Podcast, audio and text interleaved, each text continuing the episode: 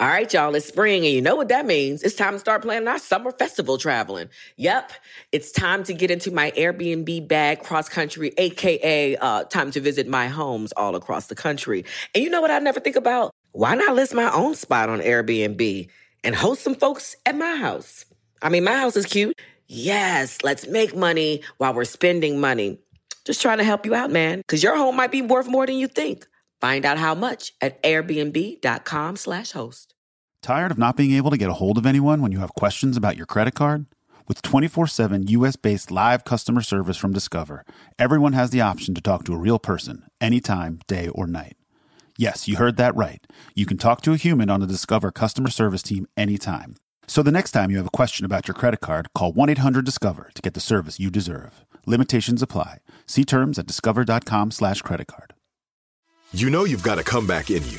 When you take the next step, you're going to make it count for your career, for your family, for your life. You can earn a degree you're proud of with Purdue Global. Purdue Global is backed by Purdue University, one of the nation's most respected and innovative public universities. This is your chance. This is your opportunity. This is your comeback. Purdue Global, Purdue's online university for working adults. Start your comeback today at purdueglobal.edu. Questlove Supreme is a production of iHeartRadio. This classic episode was produced by the team at Pandora. What up? It's Unpaid Bill. Check out this interview with Houston's very own DJ Premier. He talks about how he got his name, what it's like to leave Texas to make it in New York City, and how he found musical enlightenment. It's a QLS classic from March 22nd, 2017.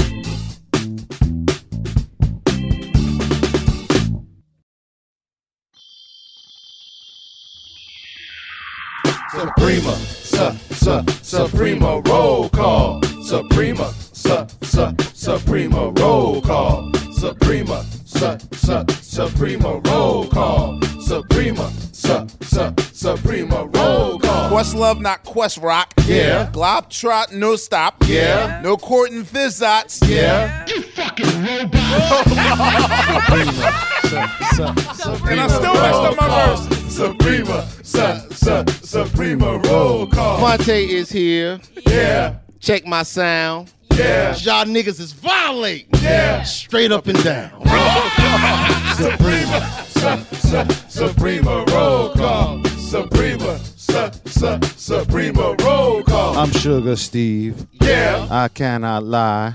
yeah, I watch Primo yeah. make devil's pie. Roll call. That's right. Suprema, su, su, Suprema roll call. Suprema, su, su, Suprema roll call. Boss Bill is here. Yeah, You know my steeds.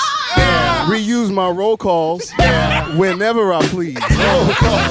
Suprema, su, su, Suprema roll call. Suprema, su, su, Suprema roll call. It's Laiya, Yeah, sitting with a G, yeah, motherfucking premiere. yeah. You know my Steve. Suprema roll call. Your turn. Suprema, I gotta do it? Yes, Suprema roll call. My name is Preem. Yeah, I am Suprema. yeah, I'm on the roll call, yeah. Not a cantina. Roll call. Suprema, su, su, Suprema roll call. Suprema, su, su, Suprema roll call. Suprema, su, su, Suprema roll call. Suprema, su, su, Suprema roll call. Wow, I wasn't expecting that to It's rap. just hear me. It's just hit me now. We should have did Supremo. I was, I was, Supremo. I was thinking that right as we started. Yeah. Kind of That's- sound like Supreme. Questlove That's Supremo. crazy. Take two. Nah, nah, nah. Nah. Ladies and gentlemen. She looks uh, mad because she didn't get Steve's. uh, He did Steve before. I'm fucking. Yeah. Come on, Yo, man. that That was- very rarely happens that we'll hit the same one. That was a rare. I mean, I had two of my lines get stolen, so I mean, It is true, so I'll take. All right. damn. See, now you know, because I figured one of them rants was going to be part of the. Yeah. Just a I, different- I initially was going to use the violate straight up, and then I was like, nah, let me go to the you fucking robots. Robots. robots. fucking robots. Well, ladies and gentlemen, if you have not guessed, uh, this is going to be an instant uh, fan out classic episode of Questlove Supreme. Uh, without further ado, we have one of the greatest, most celebrated, most awesomest uh, flag torch bearing members of of hip hop culture with us today. DJ Premier, ladies and gentlemen. Thank you, thank you, thank you. Yes, sir. Um, okay, so I, I want to apologize in advance for the um, massive amounts of, of fanning out that we're going to do. um, I'm going to try and keep the inside speak and and exactly The rabbit hole. Keep the rabbit hole. Not, Yeah, I don't won't go try to fall in any rabbit holes. Got A lot to Stay, cover. stay out of that sunken place. And I have on a, a shirt that you've you were one of the first ones to say you were a fan of the NYGs. Yes, That, you know, yes, so I remember a long time ago, you like, when are they coming out? yes. So they're Yeah. about to come to out. Man. Yeah, sh- shout to Punch and uh, Shabino. So uh, I'll make sure I get you an advance copy of the It's, album. it's, it's, it's coming out soon. Yeah, yeah. We, I'm mixing now. I produced the whole thing. It's straight New York sounding, gutter, raw lyrics. You know, from the perspective of the the true adult streets. You know, I would expect stuff nothing we less. can relate to. I see. Just, uh, Um, yeah, my first time meeting you was at a New York NYG show at uh we were at Knitting Factory. Oh, Knitting Factory. it Oh, was at wow. Knitting Factory, 2002. Wow, we did an yeah. LB show, and it was that was actually my first time meeting you and Guru. Mm-hmm. Uh, uh, rest in peace. We uh we did a first joint. We did like our first little showcase. It was new, it was Little Brother, Knots, and uh Frank and Dank Knots was supposed and, to be there. Frank and Dank. From Frank and Dank was they there. were there, yeah, J- Frank Dilla Dank was was there. there. rapper too. They were Uh, doing uh Take the clothes off. they were doing take them clothes Yeah. off, but it was people in the crowd saying take them coats off, and I was like, because they had the furs on yeah, shit. I remember that. I remember That that. shit was fucked up. So that was the original Knitting Factory before they moved. before they moved They moved to, Wil- to Williamsburg. Yep, and I met Preem back upstairs. I was like, yo, that was the first. I was like, man, what's up? His first thing to me, yo, yo, yo, son, I only did two records in my life. You know what I'm saying? I only did two records. I only did two records in my life. and uh, Guru was there, and uh, yeah, it was a crazy night. Yeah, man. man. God, it was long ago. Okay, so what I always wanted to know, I mean, you're so New York, and Gang Starr was such the consummate New York group, yet you guys didn't start from New York City. Right. He started from Boston, and I started from Texas. How? How? For me, it was uh, my mom it, it is an art teacher, and she just had so many records in the house. You know, the rules were don't touch the top of the record, only hold the edges, or you get a, a, a, a we we call it a whooping, not a spanking, a whooping. I touched the top because I just wanted to see what does touching the top do. She goes, "You got your fingerprints on it, you dumb motherfucker!" Smack, smack, and uh, you know, and, like, like, and then, but I mean, we I got plenty of whippings because you know I, I I looked at records as a toy because the labels was what attracted me. The way they looked when they spun. I was really attracted to the labels. You know, it's like wow, Motown, the way it looked, then Tamla. Dark skin Motown versus light skin yeah, Motown. yeah, yeah. Yo, I thought I was the only one that made that. Oh, like the blue versus the yellow and the Well, brown. Motown, uh, like Tamla Harry, was the yellow and the brown. Harry Weinger once uh, at Universal explained to me that because Motown used 18 different factories across the United States uh, to print their, like they didn't do their own pressing. It was never consistent. So the ink would be consistent. So you would have some Motown print that had a very dark hue to it. And then you had uh, a lighter Motown. But sometimes even the Tamala would be uh, a very dark label versus a light one. Like it would just de- Gordy. it would depend on, you know, Yeah. what pressing plant you used. Yeah, but the labels always fascinated me, just the way it looked when it spun. And then on top of that, you know, you had semi, not semi-auto. You know, they, they went to semi-automatics, but it looked almost like a gun. But the, they these were fully automatic turntables, which at that time my mother called it a record player, not a turntable. Yeah. So seeing her stack the the, the spindle with the, the, the that looks like a, a bottle rocket, whatever, and stack that, and then put five 45s on there and let the uh, arm hold it, and, and then the, the arm goes up, touches it, goes back, the record drops in it. I'm like, how does it know to land there? Like, you know, so I took hers apart, which got oh, me. Shit, a, I was about to say, what did that get you? because I wanted to see the mechanics of what's making it do that and Yeah. know where to land. And then on top of that, when you put a a, a, a, a tw- you know an album, it knew to start at the album where, where it's like, how's it not go here? But on the 45, it goes all the way inside and lands right on the. T- I was into jukeboxes too. I would just stare at the jukebox because almost any restaurant back then had a jukebox, and I would just stare at it and watch it shuffle the records, and then you, you know like that. I That's know. what- I'm like, that's why he's like Happy Days. You know, 'cause- I don't, I don't I used feel to do- I crazy used to right do the now. same Oh, no. stuff. I do not feel I used crazy. to do the same stuff. Happy Days, Would man. you would you rotate records without even listening to it Oh, just to see what it looked like Yep, spinning? Yep, yep. Were you biased against labels that you didn't like copy wise, even if it had good music? Like, I did you just- judge it on the label The print? judges on the label, like I do now. Like I never liked Capitol. So thus, it took me a long time, like especially old school Well, yeah, Capitol, the way swirl of with purple the Capitol or orange Capitol. like Nat King Cole Capitol. Okay, the black with the rainbow around the Yeah, rainbow. I, that's Yeah. why I never touched my dad's Capitol records. Right, black it took with me the long to get in the Beatles and Beach Boys, like all that stuff. Mm, Wow. So Who you had the, the, same best way? label? Who was the like the one? I used to like You know Warner what? Brothers. Scary labels used to scare me. I never liked Buddah. Yeah, with the little man at the bottom. The I little, liked Curtom. Kurt. Look at that. But here's the thing, though. you like Curtom? Yeah. I scared the shit out of Crazy Kurt though. Tom. Kurt we was literally Curtis fixed our mouths to say that at the same time. I two never. I would never to listen to if there's hell below. we all got to go. We're all gonna go with all that psychedelic echo uh-huh. effect to it. In the dark, as a three year old watching that Curtom label in the nah. You really going to But I'd be obsessed with it. like I make them put it on, then I run upstairs and hide under the covers. I only I hid under the covers when Jaws came out because I thought the shark could come in. But I'm like, and if you think about it, the shark can't swim without water. Right. But I just remember going to see Jaws with my family and just that doom doom doom doom doom doom doom doom. I was so scared of of staying by myself. You know, my, my, my parents let us stay by ourselves at a young age because. It's just like that in the South, you know. it's Yeah, like, yeah, you, you know, you leave your door unlocked and people just walk in. You know, like I'm from that. Like, hey, hey, uh, hey, hey, is your dad home? It's not, you know, Unchained Five Live. I learned that when I came to New York. And, and my and my mom's from Baltimore, so even when we used to stay at my grandmother's house, same thing. They they had all these like all these locks, and you're just like, damn, you know, what's the you know, but then you see the corner store right outside the, the, the house where everybody's fighting and screaming and breaking glass. And I'm like, oh, I want to go home. I want to go back to Texas. You know, and then you get to the teenage age where it's like, yo, I love all this violent stuff. You know, and then that's when the changes started. To, the change started to come. Your Shout out uh, to Sam Cooke. Your father, uh, your father, he was a professor at Prairie View. Yeah, yeah, Prairie yeah. View And he was my dean. Shit. Imagine that. So you went for free. No. What? Well, I mean, yeah, he paid for it. Yeah. What was your major? What was your major? computer science.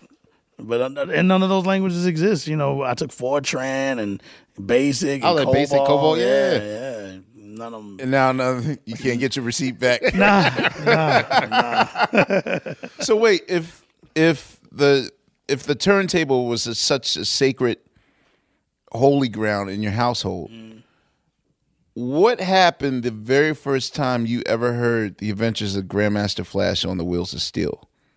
Oh man. Did you hear it as a youngster in in Texas? No, I, I was um, I was going back and well, yeah, but I was going back and forth because my grandfather lived in Brooklyn. That's how the first Brooklyn connection happened because he stayed, he lived in Brooklyn. So uh, being staying with him, he and I used to always go to. A, uh, I was really into into pinball uh, games heavy as a kid, so he's always take me to Playland in Times Square, and then we'd always go to a Yankee game. So I was so used to going to ba- baseball games with him. That's how I got into baseball. I played. I played when I was young, and uh, the, he's the one that got me into that. And then he used to tour with his band, and uh, he played trombone, trumpet, guitar, and uh, upright bass.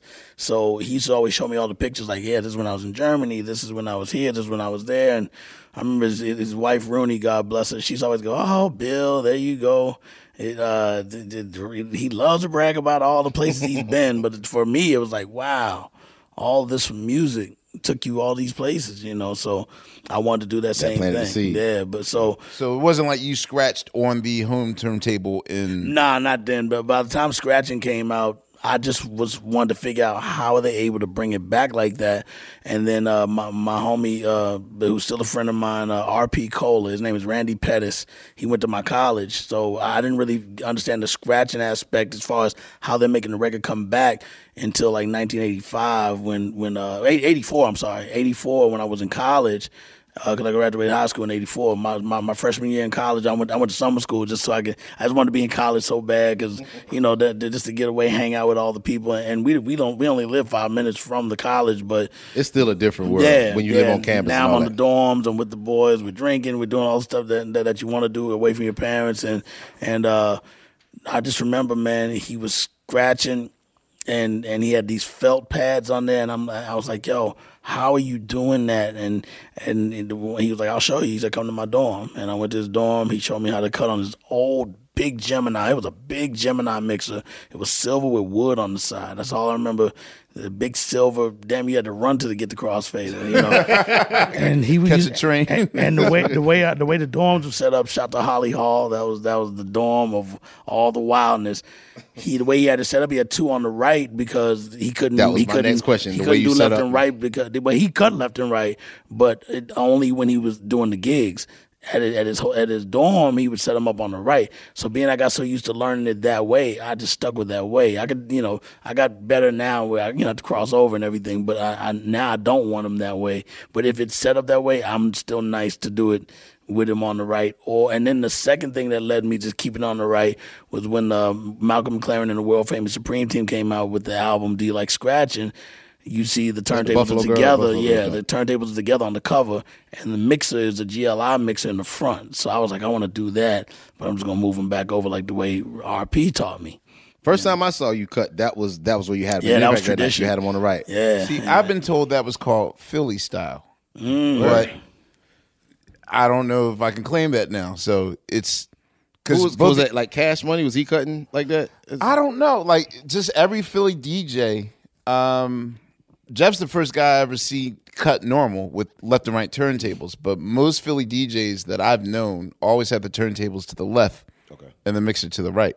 Wow. Because that's that's how I learned, Mm. and even it even further uh, uh, got validated. I once saw uh, whoever Tone Loc's DJ was. M Walk. Whoa. Where's Bill at when we need it? How do you know these How do you know? things? How do you know? Oh, wait, DJ M Walk. No, I remember. how do you know that? I don't know how I remember that, but I think he shouted him out in a song or something. But that was That's the DJ. still, DJ you M. pulled that out way too fast. Is there anything you Pause. don't know? Nah, it's plenty. This that's why I'm here. That's why. Supreme. That's why he's he's part of the breaks. God damn. Well, yeah, M Walk like was doing it bat Philly uh, style with on the side. I never saw that either, where the turntable Yeah, with a yeah, needle is at Yeah. twelve o'clock. yep. So then I was like, oh, okay, that's how you're supposed to do it. But- so is that when you became like when you started going by uh, Wax Master C? Was- Yeah, I just wanted to have a name, and uh, you know, first I was DJ Chris, Okay. you know, and then uh, Wax Master. I was like, damn, everybody's Jam Master, Grandmaster, no one's Wax Master. And right when I claimed that name, Wax Master Tory came out on B Boy Records, and I and the fact it was on B Boy Records with KRS, with you know, with Criminal Minded and all that. I was and uh, you know KG the All from the from the uh, Cold Crush, and I was just like, damn, man. Hey, this good. This dude's gonna blow, and now I can't use that one. You know, but he was a DJ, but uh, but just Wax Master Tory. Yeah, it was like damn. But I kept it, and then it, when uh, when I joined Gang Starr, Stu Fine, who was the owner of Wild Pitch, it was a husband wife uh, uh, owned label. Stu Fine was like, I really don't like your name, and, and I was like, man, uh, what's wrong? He said, it just doesn't catch. It just doesn't catch. Why don't you see if you can come up with a new name? And I was like, well, let me let me get back to you. And I had gone back to Texas to go to school, so I just made a list. You know, I, me- I remember DJ Scratch and Cut. I had uh, uh, DJ uh, uh, Turn Turn Around. I know. I'm sorry, uh, Turn Around. Hey man, we all we all had names in our in our Yeah. backyard. I had. I had Mix and Scratch. Um, Premier was one of them. You know, I made a little list, Uh-huh. and uh, 'cause my mom always keeps these yellow uh, tablets, you know, around the house, which I to Legal this day, pads. yeah, to this very day, I keep them as well because I got some in one of my bag that I brought with me. Uh, th- th- it's just a thing. So I, I wrote, wrote like seven or eight. I, I wanted to do at least ten, but I wrote, wrote about seven. I remember I had uh, uh, I had Re- Re- Revolve, I had Revolution. Revolution. Shout out to DJ Revolution, who's one of the nastiest cutters ever. Uh, and you know, but and so I showed my mom, and she was looking at it. She goes, "I think you should go with Premier because you always always want to be first at stuff and this and that." And I used to repair everybody's stuff in my neighborhood. Uh, uh, actually, Travis Scott's father was like my OG. What? Yeah, you, you know his Yeah, father. yeah, yeah, of course. right, right, right. Yeah, he's, he- he's you know he's probably like I'm 50. He's probably like 57, 58. But but yeah, Jack Webster, which which actually Travis Scott used to be Jack Webster before he changed to Travis Scott. It's Jack it's Jack Webster and Travis Webster, and they're brothers. And uh, South to Sonora Webster, and and uh, recipes to their dad who who's actually used to play cards every Thursday with my father. He just pa- pa- passed uh, going on three years now. And uh, and uh, shout to Ms. Webster, who's First, first person in my neighborhood I heard curse more than Richard Pryor. you know, and that, and The old lady on the block. Every every Christmas, we, candy we lady. still go over to her house and go see her, and she's just a barrel of fun, and she's just so funny. So you know, I, I remember when they were telling me about uh, Travis Scott wanting to get on and everything, and, and uh, they would give me his music and stuff. So like he's popping now. This is still But- in. This is back in Prairie View. yeah, in- yeah, and and uh, Jack, Jack and Travis played bass and drums, and they were the first one with a pool table, the first one with a VCR in our neighborhood. So we and they lived like three houses from me. So I used to go over there to their game room, play pool, and learn how to play drums and bass, and that's where my instrumentation came from. I took piano lessons, but by second grade, I was like, oh, on. I don't want to do that. I want to play Cowboys and Indians and all that stuff, you know. so started doing that type of stuff, and then I was in little league baseball. So uh, so th- during that time. I just you know but kind of I left the uh, the uh, the the um everything else to the side. Next thing you know, um, the, everything started to trickle into the you know the the turntable stage of everything, and and uh, you know music was always just heavy in the house. So All right, y'all. You know what season it is. Tis the season for spring breaking and planning our summer travel. And if you're like me, you're already in your Airbnb app trying to find which spot is right for you. Now, listen, while I'm looking to spend all this money, what I'm not doing is thinking about making money with Airbnb. See, you got to change your mind state. Make the money while you're spending the money. How you say, Laiya, do I make the money? Well, you host at your house. And I know what you're thinking. I mean, my whole house? Uh, well, no, you don't have to do your whole house. I mean, you could do a room or, you know, do the whole house. So make some money while you're spending some money this summer. I'm trying to tell you, your home might be worth more than you think. Find out how much at airbnb.com slash host. Tired of not being able to get a hold of anyone when you have questions about your credit card? With 24 7 US based live customer service from Discover, everyone has the option to talk to a real person anytime, day or night. Yes, you heard that right. You can talk to a human on the Discover customer service team anytime. So the next time you have a question about your credit card, call 1 800 Discover to get the service you deserve. Limitations apply. See terms at discover.com slash credit card. Lucky Land Casino asking people what's the weirdest place you've gotten lucky? Lucky? In line at the deli, I guess? Aha, in my dentist's office.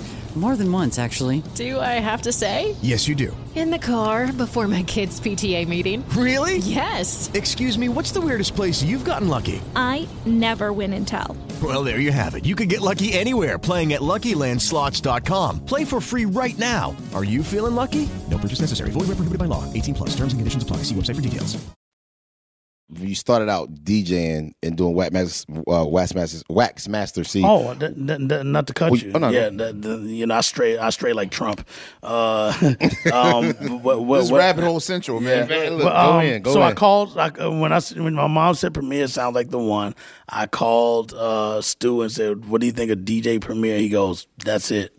I love it." And, and that's talk when- about Stu, man, because I've heard like a lot of stories about wild. pe- I mean, you know, Diamond the, don't want to make a pictures wild, all that. Mm-hmm. Yeah. Like, what was he like as a businessman, and what was that first Gang Starr deal like For y'all? me, even when uh when we met my first manager, Patrick Moxey, who you know started Payday Records, uh, and, and Empire Management was our management. Uh, with, with, with Patrick, I remember we went to a party. and He goes, "Yo, man, loving the new Gang Starr record. First thing we gotta do is get you off that small label." And I looked at him like, "Oh, you're about to ruin our stuff," because Stu was so cool.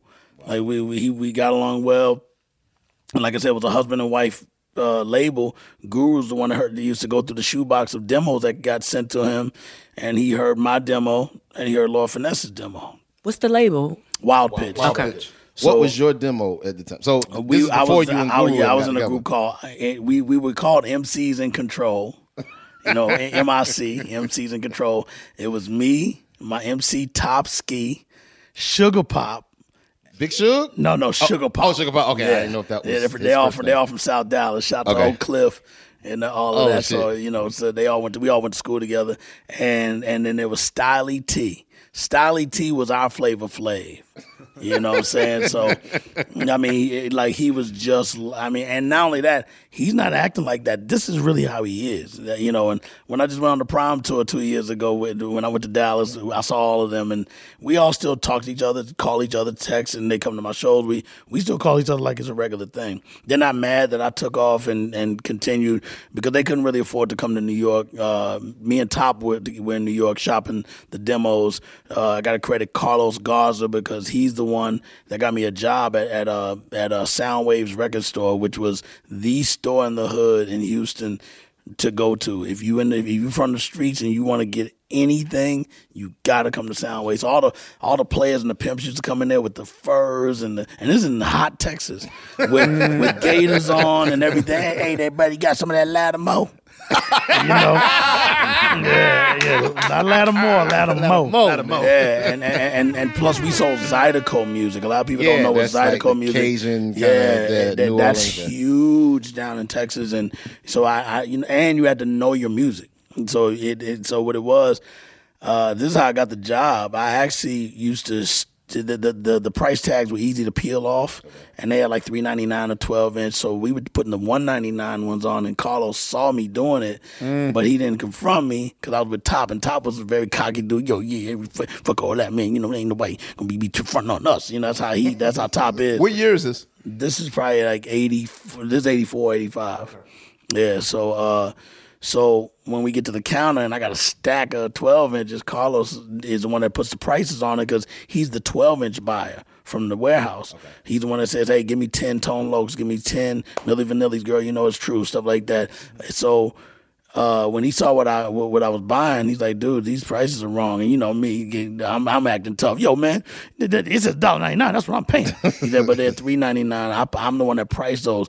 I, am like, "Well, whatever's on there is what I'm paying for. it. If you if you're gonna fit, change the prices, you're gonna put it on next time I buy a record." You know, I, I, I was like you and I was like you and in, in, as Shane. I was like, "Yeah, Shane." You know, so so from there uh, I came back in the store, you know, maybe a couple weeks later, and he was just like, "Yo, man, yeah, I, I saw what you bought. You know, yeah, you had some, you picked a lot of hot records that I just got in. You know how you know all that stuff." And I'm like, "Well, I'm moving to New York. I'm from here, and you know, I'm going, to I'm going to work on getting a record deal." He's like, "Yo, you want a job here?" I was like, "Yeah." And then I met, met with the the owners and everybody. They gave me a job, and uh, from there, me and Carlos. Are the tightest friends. That's how I ended up meeting the Odd Squad with Devin the Dude Yeah, and Jug Devin, yeah, Mug. yeah, yeah. And um and uh, all you know, all of us got got cool. That's how I met, I met Scarface. I met Willie D. So we, we go way back, way back before I had a deal. And then from there, uh, the Billboard had just started having a rap category in Billboard magazine, a rap chart. So Carlos became the Billboard reporter for Houston for the South. And then they needed, uh, they said, Do you want to be the 12 inch buyer? So now I took over as the 12 inch buyer. So I'll call South by South, I mean, not, I mean, Southwest Wholesale and say, Hey, I need, uh, you know, a 100 uh, Wild Thing, Tone Logan. They're like, Are you sure you need 100? I'm like, Yo, it's moving. Because people come in the store going, Yo, we need Wild Thing, Wild Thing for, for the weekend, and, you know, and, and then we can move them. They got to a point where they trusted anything I, I, I would say order. People, and then that's when the bass in, in the in the cars was like a new thing. Hold It Now Hit It is what totally got us into the sound system era for us in Texas. Hold It Now Hit It, my my man. Uh, uh, right. That is yeah. a loud. Rick Yeah. Rubin always mixed his shit way louder than. Mhm. And and uh, what it was, uh, there's a guy named Otis Curtis. He was part of my rival DJ team, uh, the DJ crew that, that that we were rivals all the time. It was Chris Garrett, Tony Tapscott, Daryl Tapscott, R.I.P. And we we all friends, play football, everything, but we also enemies. They, they not not, not in a No, bad no, way, but, but yeah. rivals with the turntables because we was like, yo, but you ain't got this record, but you ain't got that record. But Otis was the first one to have the big woofers in his truck, and I remember he came, pulled up, he goes, yo. I'm about to put on this song by the Beastie Boys. 'Cause We had already heard like uh, uh Brass the- Monkey, Well, we had heard that. Beastie Groove, but it didn't have no 808s and This is when the old Purple Def Jam. So Latin yeah, Rascal yeah, type of snare. exactly. So then I remember he. This is exactly what he said. He said, "Yo, when this record beat beat drops, you better duck." And we're like, "Why?" He said, "Watch." And you know, it starts off with just hold it down. It's no, you know, dear, dear, yo, Leroy. Uh, and he goes, "Get ready to duck." And as soon as it said "tuk tuk doom," and I'ma chill with, and it, it just said boom, boom, boom, boom, boom. We were like, "God." Damn, that's some bass. and after that, everything just started coming out. It seemed like it seemed like after that, just everything was just boom, boom, boom. And then that's how I, I got really into Marley because Marley didn't follow the every kick pattern. His would just be just like boom, boom, and we were like, "Yo, look where he's placing his shit." So that blew me away. And this is even before you had even started Yeah, making beats. This is yeah, just still yeah, you're way- just yeah, I wasn't even making beats. You want to know something hilarious? So your your moment of realization with like this this might call me to the culture was hold it now hit it. Yeah. You want to know something hilarious? Mm. So the initial printing of Hold It Now Hit It when Def Jam did it mm-hmm. Put the acapella on Right. the A side. Right. Oh, really? Right. So when Lady B ever played it in Philadelphia, we never knew there was drums on the shit. She was just playing Shout the out to Lady acapella. B. Not until not until we brought License to Ill, and I'm still mad even to this day. When I play Hold It Now Hit It like on my mixes, I play the acapella in Philly. Wow. It was because to us it was like, yo, they are so dope. They don't even need, Need a beat. drums to it. like, Pootie don't need no words. Pootie don't need no music. I mean, we never heard of acapella before, so it, this was number one in Philly for like all of 1986. Just the. We never knew there was music. We never knew there was drums, Wow. so we Shout out never Lady knew. B. We never knew that. So like, and only later I found out the initial pressings of it. Like uh, I think Mural took in Japan. I brought a 12 inch where Hold Now Hit It, the acapella. They call it Acapulco. Yep, that's what it says. Yep, that's what it says. Yep. Was on the A side, and the other version was on the B side. But yeah, Damn. never. Ever. I never knew it was a, aca- just a acapella Yeah, for that. yeah, and, Yeah, and, and that's what that that's really what, what set off as far as the 808 sound for me. And then that from, from there, that's when I was like, man. But when it came to Marley, that's when I was like, I want to I want to learn how to make beats. It was just everything. His it, when I heard the bridge, you know, I remember uh, Run DMC and uh, Dana Dane came to our our, sh- uh, our college to perform, and during the break, you know, when they're setting up the equipment and everything, I just remember. I thought it was called the breaks because it was going. It sounded like it was going the, break, the break, the break, the break, rah, rah, the break, the break. the- I and I didn't know it was exact saying the thing. bridge. And then I, I remember like that's around the time I met Carlos, and I was like, "Yo, there's a song called the." He goes, "The break, the break." He goes, "No, it's saying the bridge." He goes, "I got it right over here," and it said Bridge Records, and it just looked so plain, but it, it looked New York, like the label. I was like, again, labels, the way they look, they, they, you know, they just make you bug out based on the label. Now you'll see a label with some weird shit and go, "Oh, I know it's something on it." You know? So, what was was general hip hop culture in Houston derivative of New York culture? Like, okay, we see Run DMC doing that. Mm-hmm. So, what's up, homeboy? Like, did real everybody was at that point because right, there was but no. was Southern was Southern. When did Houston establish their own thing? Like, okay, we don't have to be New York or Mm-hmm. L.A. We could be ourselves. Like, Gotta say the Ghetto Boys, you know, b- because I go back to knowing the Ghetto Boys when it was Johnny, when you know when it was way Crazy before Face, Ready Red, yeah, and, before Ready Red, it was Oh, wow. jukebox, and uh, Johnny C and everybody that you know this is uh, you know when when Face came he was just DJ Action. You know, so uh, even Bushwick Bill wasn't in the group officially yet. So then Ready Red came in late on, like when Def Four and all of them came out, um, and and uh, uh, Raheem. So during the the the first record that that came out was called Car Freak. That was the first Ghetto Boys record, and we were like, "Wow, they got the dope Fila suits on, and they got the fat cables. Like, where are they getting it? This is in Houston.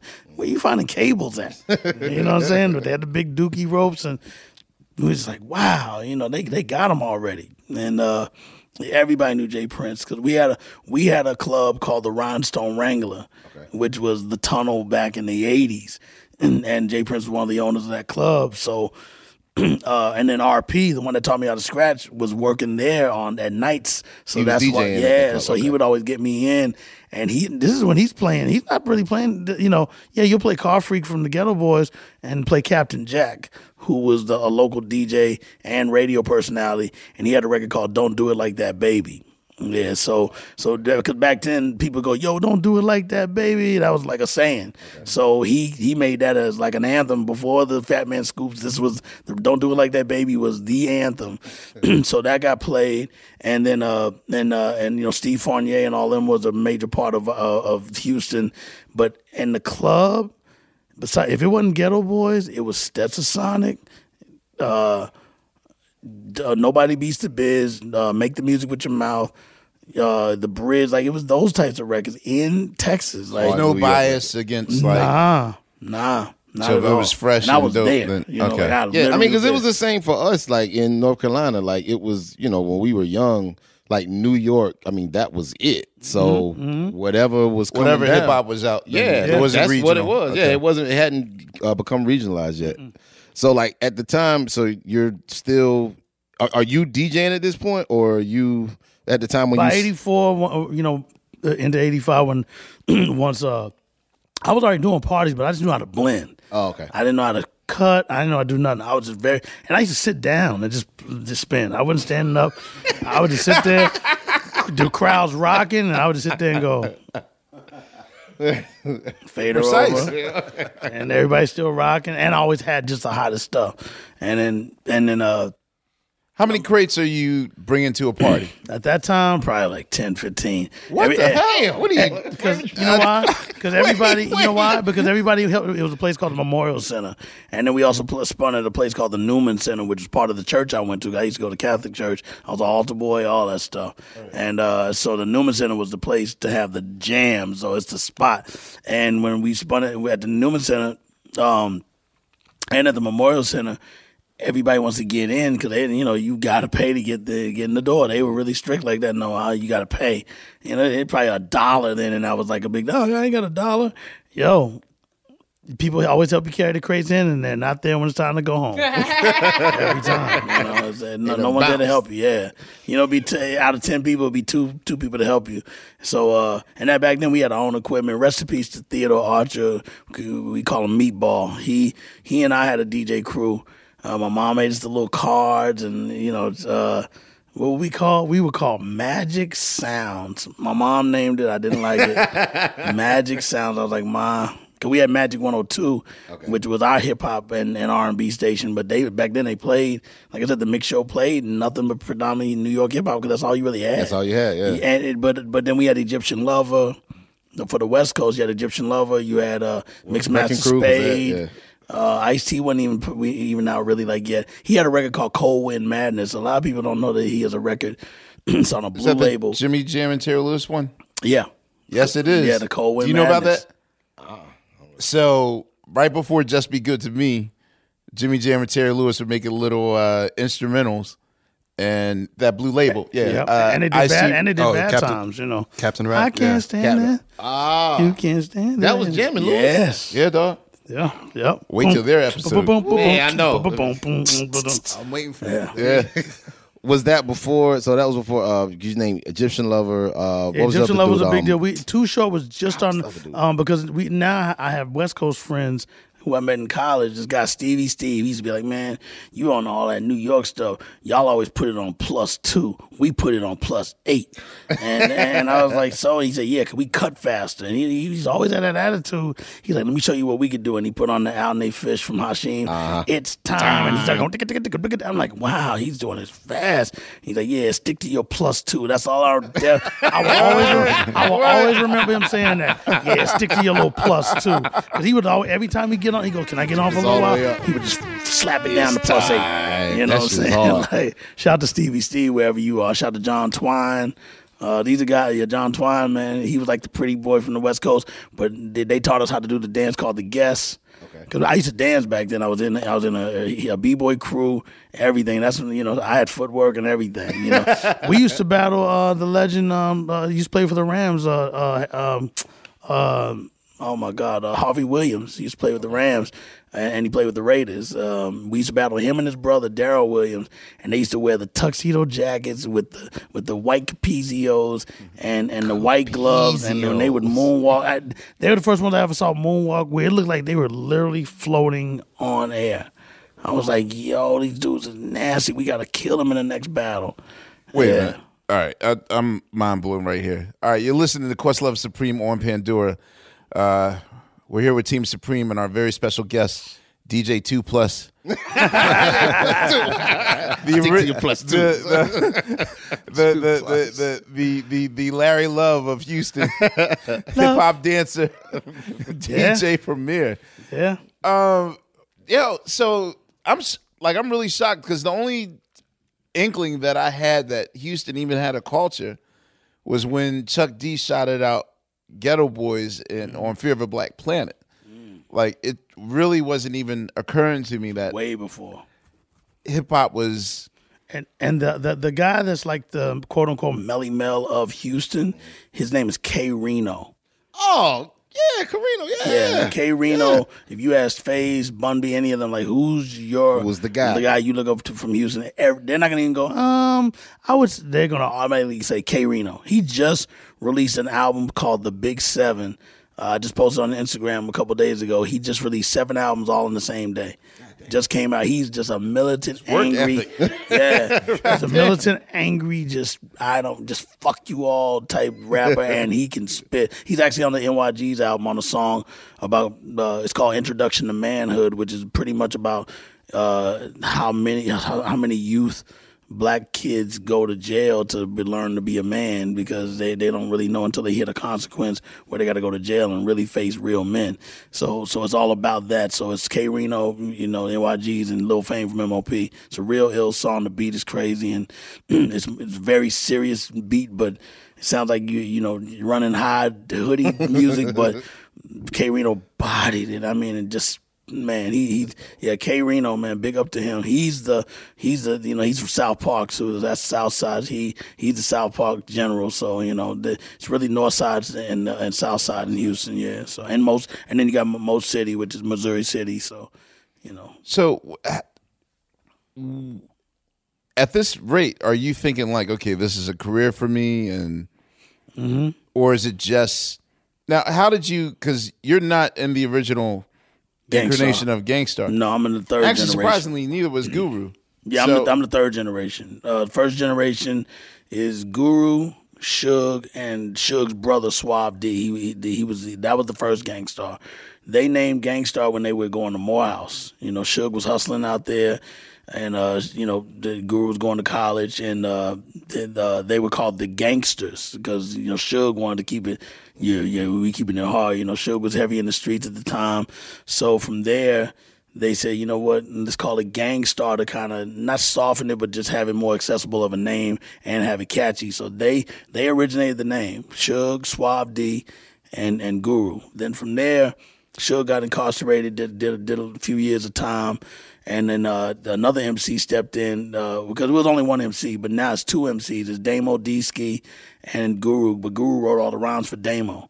Damo uh, uh, would would rap with Guru, and then the, the DJ, his name was Mike D, but his DJ name was DJ Wanna Be Down. But he spelled, but, but he spelled it DJ One One two, the, the number two. All right.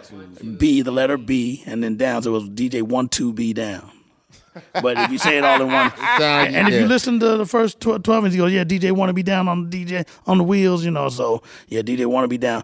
D- Mike D's brother's name is Gangstar T, so that that's another addition of the name. But even though they had already started Gang Starr already with Suge and Suave D and Guru, but Gangstar T was a known guy in Boston, and again, Mike D is his brother in the group. So that's how that that, that, that those affiliations happened. And then when it got to the point of him, Guru staying in New York when he's living in Brooklyn, he uh, and he got with me. They, he was like, man, if they're not to come up here and help, you know, get us to a point where they're only showing up when there's shows and money, I'm I'm not to have them be in the group. It's just to be me and you. So I was like, well, that's on you. And that's when that that beef started, where they were like, well, we're to be Gang Starr Posse. And uh, you know that's when Lil Shab, who's from East New York, he was friends with Jay Rue the Damager, and then that that that they kind of angry that that Guru kept running with the name, so they started that. But then you know that got shut down quick. We were doing disc records and stuff like that, and I didn't I didn't know them, but I knew whoever it is, if it's to that degree where we got to got to get it on. I I was always like not was I, I am still front line if it's something that's going to protect our team, and, and and I'm like that to this day. All right, y'all. You know what season it is. Tis the season for spring breaking and planning our summer travel. And if you're like me, you're already in your Airbnb app trying to find which spot is right for you. Now, listen, while I'm looking to spend all this money, what I'm not doing is thinking about making money with Airbnb. See, you got to change your mind state. Make the money while you're spending the money. How you say, Laiya, do I make the money? Well, you host at your house. And I know what you're thinking. I mean, my whole house? Well, no, you don't have to do your whole house. I mean, you could do a room or, you know, do the whole house. So make some money while you're spending some money this summer. I'm trying to tell you, your home might be worth more than you think. Find out how much at airbnb.com slash host. Tired of not being able to get a hold of anyone when you have questions about your credit card? With 24 7 US based live customer service from Discover, everyone has the option to talk to a real person anytime, day or night. Yes, you heard that right. You can talk to a human on the Discover customer service team anytime. So the next time you have a question about your credit card, call 1 800 Discover to get the service you deserve. Limitations apply. See terms at discover.com slash credit card. Lucky Land Casino asking people what's the weirdest place you've gotten lucky? Lucky? In line at the deli, I guess? Aha, in my dentist's office. More than once, actually. Do I have to say? Yes, you do. In the car before my kids' PTA meeting. Really? Yes. Excuse me, what's the weirdest place you've gotten lucky? I never win and tell. Well, there you have it. You can get lucky anywhere playing at LuckyLandSlots.com. Play for free right now. Are you feeling lucky? No purchase necessary. Void where prohibited by law. 18 plus. Terms and conditions apply. See website for details. How did you and Guru even meet? Because you signed this at uh, the Wild Pitch. He Stu Fine finds your demo. Right. Well, Guru really found the demo and said, Stu, check this out. Oh, says Stu check yeah. this. So how did you and him actually meet? Um, so Stu said, you know, I should put y'all together, but I, I Stu, I wanted Stu to sign the MCs in Control, but now we had changed our name to ICP, which was Inner Circle Posse, but there's a reggae group called that. That's yeah. I was like, why does that sound familiar? Yeah. So we, so with, with that, we were just like, we're just we're just ICP. You know, and we'll say Inner Circle Posse in our in our in our It's the raps. same and all clown that posse stuff. too. It's just- it's like- wow. What, So- were- what equipment were you using? Then I was on. Uh, Carlos had an SP-12 that he had bought, and 12? uh, a 12, the per the blue one. So you couldn't save the sounds. Nah, well, I, I- I bought the drive. You know, he had the big, big flat square. Uh, you know, the one that's like a ten inch, Right, right. Uh, disc. You know, the, Save the like one data disc. or- Yeah, and, and when you save it, go. Tit, tit, tit. so, so, uh, but then when you saved it, it and you load it back up, it's all like, you know, it's not playing back the same. But I learned how to truncate, do everything, and I, I would just make it and go directly to my cassette decks because I'm like, damn, it's not saving anything the way I want. So if you know, I can't reload it up to play it again. and then uh, when Save it, the sound on cassette. yeah, and That, then- that's your Marley Marl. Uh, real, real. Mhm. and then when I got to New York with uh you know Gordon shout to Gordon Franklin uh, they would they they went to Prairie View as well so that's how we all met So when I told him I was coming back and I want to get some demos done to hopefully get with Gang Starr, at the time Stu was like, "Well, I just don't like the way your guy raps. He didn't like the way Top rapped." And because the demo me and Top did is what got got us to uh, Stu wanting to sign us. So that's why I'm like, I'm not gonna leave him and you like uh, the demo that we cut. did, yeah, that's what You got know me what in the saying? door. Yeah, we we had one called We're Fantastic. We had one called uh, Up Another Level. We had Let My DJ Get Hype, which was him rapping about me, and I was looping uh uh People Make the World Go Round from Michael Jackson. Boom, boom, boom, boom, boom, boom, boom, boom. And I just kept just booga booga boom because uh, I, I my my man uh, Skeet who was our neighbor in, in East New York taught me how to work a four track. I was like, wow, so I can just cut this for like five minutes. Now I got that, and then I would just cut the dun dun dun dun dun dun, dun, dun from the Wilton. I mean, from the Milt Jackson version. Right, okay. The yellow cover with the Right, birds. yeah, yeah. I cut that over it. Then uh, that that was the that was the beat. Let my DJ get hype turned into DJ premieres and deep concentration because he said, "Let me get off the mic and let my DJ get hype." Give, give, give, give, give, give, give, give the man behind the wheel. some." So all the cuts that I did on that became deep concentration once I joined Gang Starr. But I and I and I found my demo tape that I gave Stu, and Stu gave it back to me. It's in great condition. I'm about to transfer it because I, you know, and digitize it because that's you know sacred God, ah, stuff. How old is that? I'm like, man, man, You got to take that to the Smithsonian. yeah, No, For real. I'm not joking. Dead ass. even the writing on it and and you know just looking at it like wow this is and, That's what I, and I found the the Lord Finesse demo. Lord Finesse wrote his own. He put Lord Finesse, the funky technician, on it with his own handwriting, with the nice, you know, graffiti ah. style handwriting and everything, you know. And that, that's how I met Lord Finesse when he became a, our label mate. Um, you know, that was the first person I ever produced outside of, uh, of Gang Starr. But yeah, when they, when when uh when my partner, as far as how we separated, uh, top. But we, we, the- Stu even said, "Look, I'll put y'all in the studio. Maybe you need a professional studio. Maybe I like them." Puts in the professional studio. Next thing you know, we do a couple more demos. He's like, "I still don't like your guy." So I said, "I'm not. I can't join Gang Starr unless unless I'm with my dude." Time passed. We we cut him more demos. Still no no work. We went to every label. Still nothing. Top said, "Yo, man, if, if in the next couple of months if we don't get a deal, I'm going into the military." And I was like, "Nah, not you. That, that's not even his. He's he's so street. It's like that's not even leaving you." Man, we got to knock on the door because we all were living with Gordon's family now. You know, hanging out in the basement, living there. me, Gordon brother Gary, uh, me and Top, and our dancer HL Rock. Shout to shout to HL. And next thing you know, dude's at the door and he's like, in the uniform, going, "Hey, I'm looking for Theodore Campbell." And I'm like, "For what?" He said, "Uh, he's leaving today. You know, he he, he I thought he was bluffing. He said, "Yeah, he joined the military." I'm like, "Yo, Top!" Yelling down, yelling down in the. uh I was just explaining this at another interview. I was just, and he comes up the stairs with his bags already packed, and I'm like, "You're really leaving?" And he was like, "Yeah." And he said, "This rap ain't working." And I was like, "But "Now where's that leave me? I'm like, I'm stuck in New York without you." Because I really thought we were gonna Y'all make. was doing him was gonna make it. Yeah. And he's like, "Yo," and he said, and I thought he enlisted for like a year. I was gonna wait and just be like, "When you come home, I, we'll we'll do it again." He said, "No, I enlisted for four years." I'm like, Now that's a lifetime of rap music. called Stu back and said, "Yo, my, my my partner just left. He went to the Navy." And he's like, "So?" And that's when I joined Guru. Is he like a captain now? He he's done, he, he actually got discharged, Oh. but uh, he's doing well. He's got he's got a beautiful family. We're we're homies. We we still see each other. Everything. I, like I said, I see everybody. Sugar, but we all always calling each other, texting each other. Everything's good good with everybody. So- no no hard So feelings. it's all, in, in the vein of 3rd Bass. This is almost like an arranged marriage. Yeah, Mm-hmm. yeah. That worked, That was man. or did it? both, both.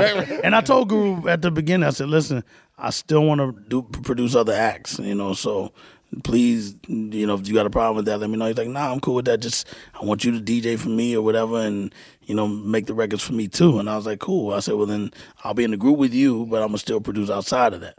So no more Mr. Nice Guy. I read. I think it was another interview said that album was done in like. like 10, 12 days. Yeah. That, that I wasn't really nasty yet as far as being being confident to say I, I, I am a beat maker producer. that really was me, Guru. This now it's SP twelve hundred. You know, this is me, Guru, and Shlomo Sonnenfeld, and we were in Brooklyn at Such a Sound Studios. And uh, I used to see King of Chill there all the time. Like, wow, there goes King of Chill. You know, like, wow, man, you know, like I was such a big fan, and and and I didn't really know how to work a S950 yet, and a Akai S950 sampler. And me and him got cool, and he's like, yo, if you want to come to my mom's house, I'll teach you how to how to work it. So I used to go to Crown Heights, take the train. I bought me a 950 of my own, and he taught me at his mom's house with no drum machine attached, so I didn't have anything to trigger it. He just taught me how to loop and everything, and I used to always go to King of Chill's house and learn all of that. So once I got that mastered, then he said, "Man, you could buy you like a little basic device that can MIDI up." You know, I was learning this whole MIDI thing, and he said, and "You can trigger all your sounds." And once I did that, I started going, "Oh, okay, I get it." And but I didn't know how to do chopping until I met Showbiz because Lord Ah. Fin- because now that Lord Finesse is our label mate, he's like, "Yo, I want you to meet one of my homies from my from my projects. He's he's dope. His name is Showbiz. You know, Showbiz was in the street, but he was nasty with the beats, and that's how I met Diamond, and that's how I met the whole DITC. I'm I met, I met Fat Joe way back before It's like eighty nine. Yeah, yep. That's So even met- back then they were active. Oh yeah, just waiting for their Mm, waiting for their time, waiting for their turn in the wings. And, and, uh, and uh, Patrick really liked, you know, well, Showbiz was doing everything on his own. Out of I ride out trunk of a car. Patrick liked liked Showbiz music, so that's why he's like, "Yo, let's sign him to payday," and that's how we all Yeah, got Runaway together. Slave, uh, the- yeah, the but, but, but- but when I when we did No More Mr. Nice Guy, um, we were all on the drum machine together. Like we'd be side by side, and I'm like, "I'll hit this." You hit that, and Shlomo's like, "Well, I'll hit this." So y'all like Bomb Squad yeah, so style. we're Oh, all so like- y'all were really? Yeah, because if you hear the production, For it's what not- songs? All of them. Because I was saying everything was so. Wait a minute. So on cause and effect, that's someone doing the the hi hat. Yo, for the lo- yo dog. And you've been trying to replicate that For the longest, I was like, "Yo, is there a discrepancy in the hi hat programming?" Because just that. Because I didn't know like at one point it started getting slow. Like, yeah, because I didn't The wrist got understand. yeah, like but- Marty, because he went because I never liked to quantize, so I like it loose. And and once he told me, I was like, "How can you make it do it where it's almost like you're doing it?" He said you could turn the quantize off. I thought everything was just one sixteenth. So when he showed me that, I'm just like, you know, oh yeah, it's all right, sloppy. I gotta hear this for one second. This is cause and effect by Gang Starr.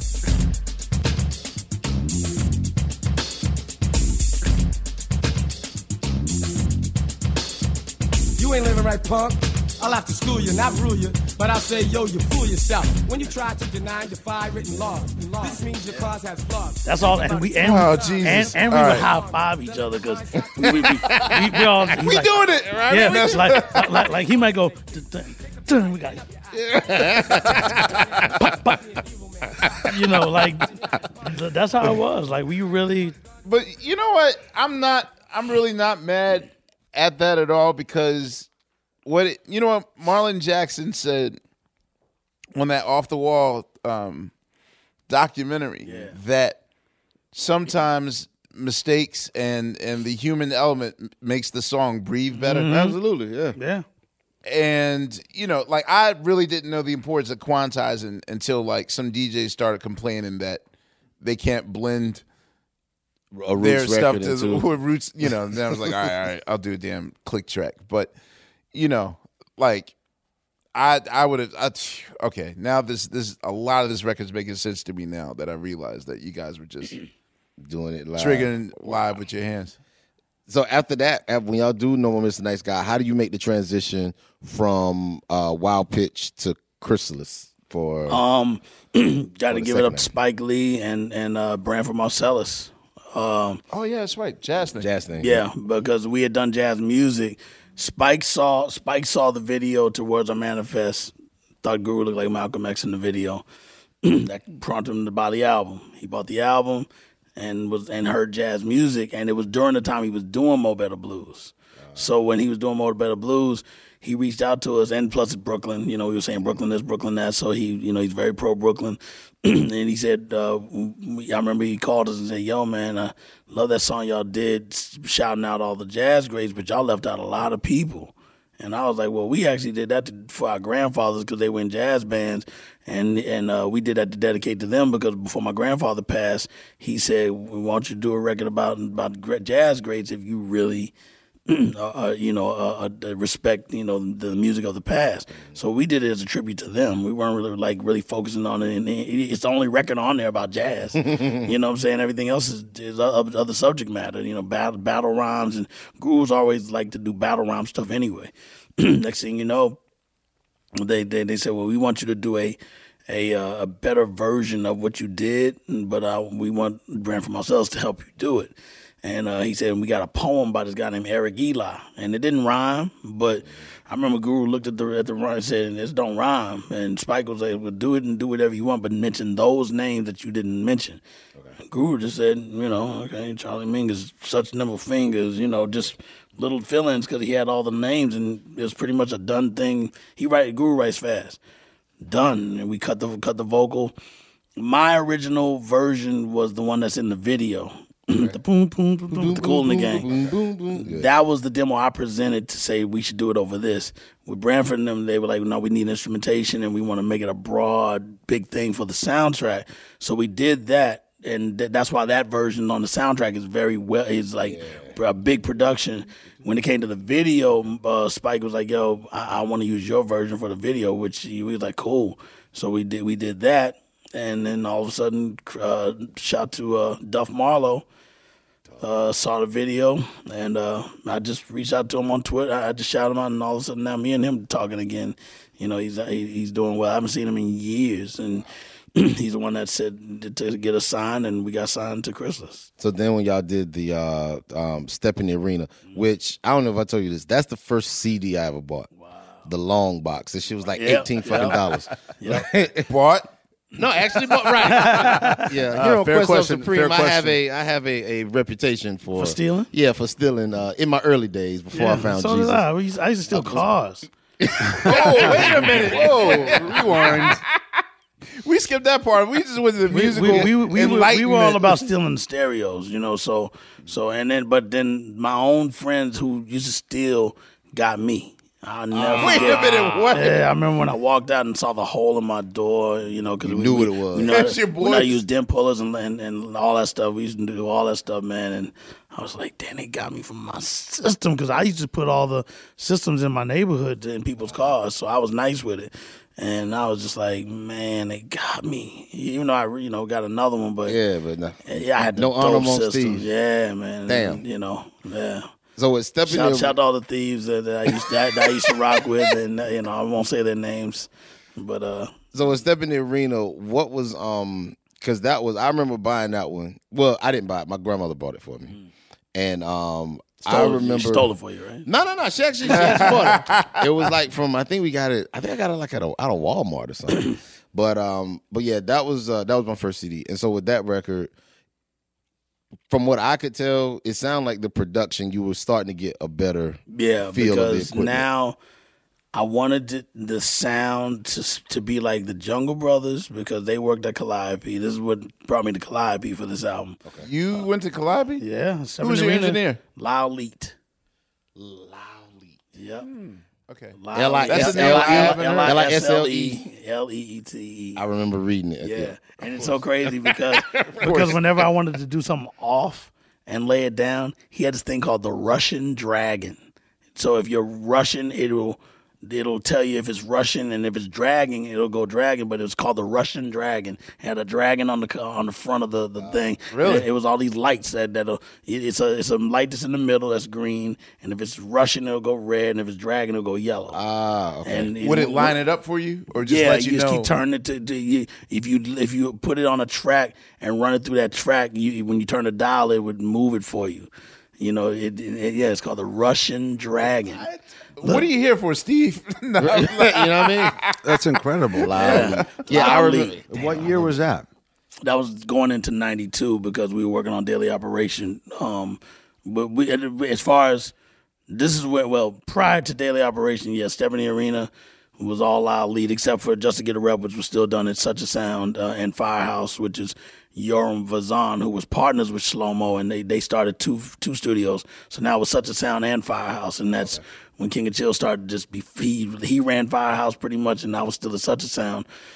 but we did Just to Get a Rep there, and we did uh, Say Your Prayers there. and we did uh, uh, uh what is it? Uh, boom, a street ministry. Oh, Street Ministry, Yeah, right. yeah. There it is. That's it. That's it. That's the Russian dragon. That's the Russian dragon. That's it. Yep. We need that. So so and I never I was like, what the hell is that? But he, he was like, this is how you can move your, your track either forward or backwards to get it if you want it to be a little more off. And so so from there, uh, I finally got an Alesis drum machine that could trigger my my sampler. And uh, the first beat I did was, the, you know, for Calliope, I did "Step in the Arena" because I always wanted to loop, loop that that the, the horny horns. Lo- looped it up. Guru wrote that right away. We we cut it, and then uh, from there, everything just started flowing, man. And I started just getting better with understanding because, like I said, now I learned how to filter better with uh, Pete, and I already knew Pete and them and, and Large Professor. They taught me how to filter and, and do all of those things. And Showbiz taught me how to chop. And he was like, "Yo, if you put it on the same output, it cuts the, the, the sample off, and you can do it." I'm like, "Wow!" So then I'm taking all these tools from Showbiz, Large Professor, and Pete, and then applying my way with the Marley mentality and and the scratching mentality. And I said, I want I always and I only scratched like I did because I wanted DJs to be like, you hear what he cut? Because I figured a lot of MCs are not gonna really care about the cutting part. Nah, we care. You know, you know, as far as going, yo, he cut this line. So I knew DJs would be like, yo, he's killing it on the cut. So that's I did it for DJs. Nah, you well. It's funny you say it because as MCs, it for, for me as a kid listening, it was always dope to me how you would take parts of different songs, but like you know, it's almost like a collage. You know what I mean? It was like you would take all these things and put them together. And I remember mm-hmm. hearing, I mean, you know, like with mathematics, where you took the cut in to do your math part. I was like. Mm-hmm. I never would have thought. Oh, unbelievable with the arcade. I was like, "What the fuck? Like, how, why do you do that? Who would have It thought?" just to comes to me like that as a DJ. It's all DJ oriented. Everything for me is DJ oriented first. You know, even from what I do as a producer, everything is starts from just DJing. Like if I had to, to pick out of everything, I like make. I like. I just like DJing. Even be more than more than making beats. Yeah. All right, y'all. You know what season it is. Tis the season for spring breaking and planning our summer travel. And if you're like me, you're already in your Airbnb app trying to find which spot is right for you. Now, listen, while I'm looking to spend all this money, what I'm not doing is thinking about making money with Airbnb. See, you gotta change your mind state. Make the money while you're spending the money. How you say, Laiya, do I make the money? Well, you host at your house. And I know what you're thinking. I mean, my whole house? Uh, well, no, you don't have to do your whole house. I mean, you could do a room or, you know, do the whole house. So make some money while you're spending some money this summer. I'm trying to tell you, your home might be worth more than you think.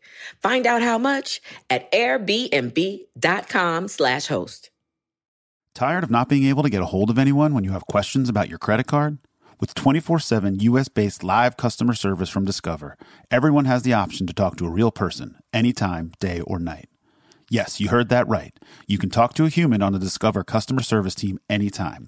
So the next time you have a question about your credit card, call 1 800 Discover to get the service you deserve. Limitations apply. See terms at discover.com/slash credit card.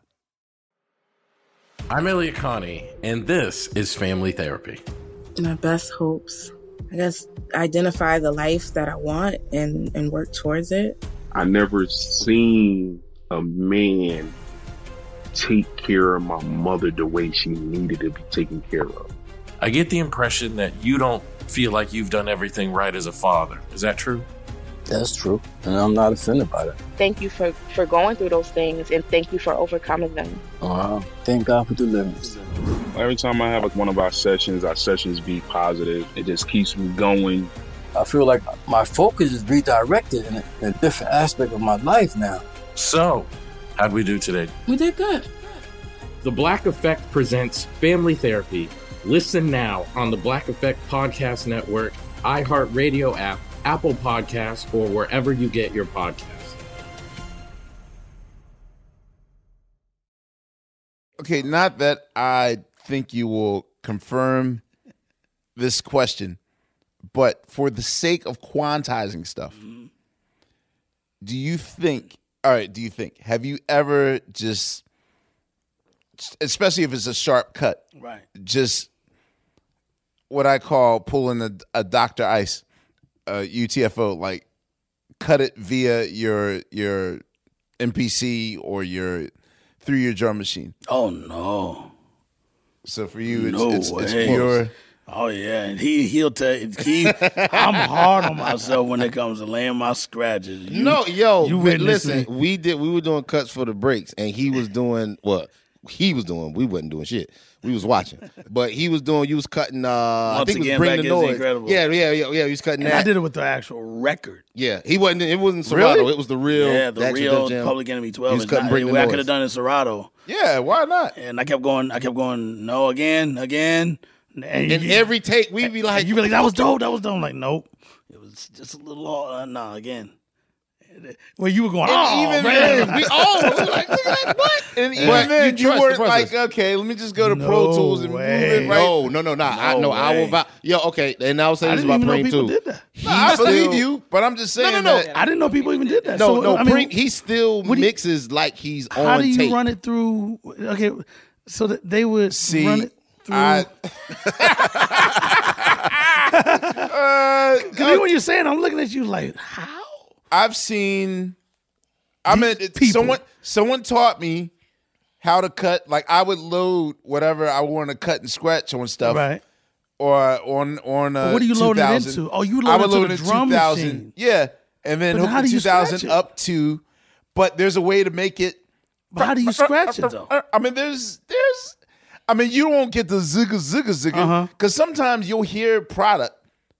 Eh, eh, eh, Right. Like, uh, okay, for I'm instance, like if you it. would do like step up, step up, Yeah, yeah, yeah. step up. Oh no! Like, I have to do that Ooh. because I, I- want people to go, "Yo, look how he's cutting!" Like that's like I said, it was a DJ thing where I want DJ to go. Yo, I've this- seen cats cut via Wow. via drum machine. I've never seen that after all these years. yeah, yeah. Nah, he still like even when we were doing stuff like he- Preem, he still works even though it's all digital. He still works like he's on tape. So like it would be nothing. I'd be like, "Yo, Supreme, like you know we can go in and just." He's like, "No, no, let me punch. Oh, yo, I'm a punchologist, son. Like, I'm a punch. I'm like, and I'll punch. He I'll pun- punch. yeah, he punches I- like if I go step up, step up, step, er, and I'll say take it from step and then go step, and I'll go up. Yeah, yeah, that I'll and do. it's that precise. I'd be like, "Yo, Yeah, I'll do that. Doing this shit? But I have to. I, I, I'm always literally on the fader. Yeah. All right, so s- slight uh, admission time. this is my confession. for real, for real. I'm still going for real. This, this, this is confession time. Um, game plan from Step in the Arena. Uh huh.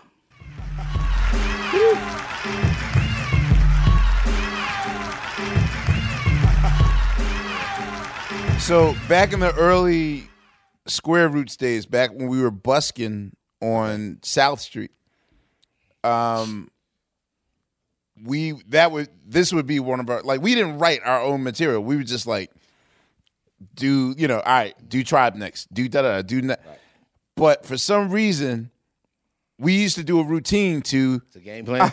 Wow. do, do, that how which eventually is led static? to distortion and static. To- Oh wow! I Like, never even knew that. it morphed, yeah. like- Guru's the one that said, "Yo, you got to check out this group, the Roots." Like he he brought brought y'all to me. You know what I'm Word, saying? Yeah, really? he's he was so into y'all from the gate, and then uh, him and Reek met. Yeah, you Yeah, know what I'm saying? yeah, but you yeah. know, and but he was like, "Yo." They're from Philly. They, they they're a band, you know, because we only knew Stetsasonic as the hip hop band, you know. Right. So, you know, he's like, "Yo, they dope, they dope," and you know, y'all just man, y'all y'all have transformed hip hop into uh, its own planet, man. Thanks, man. I want to know now. Right now, you're in like your your second year with Guru. Yep. How are you guys? Because this is an arranged marriage. Mm-hmm. How are you guys gelling as a unit?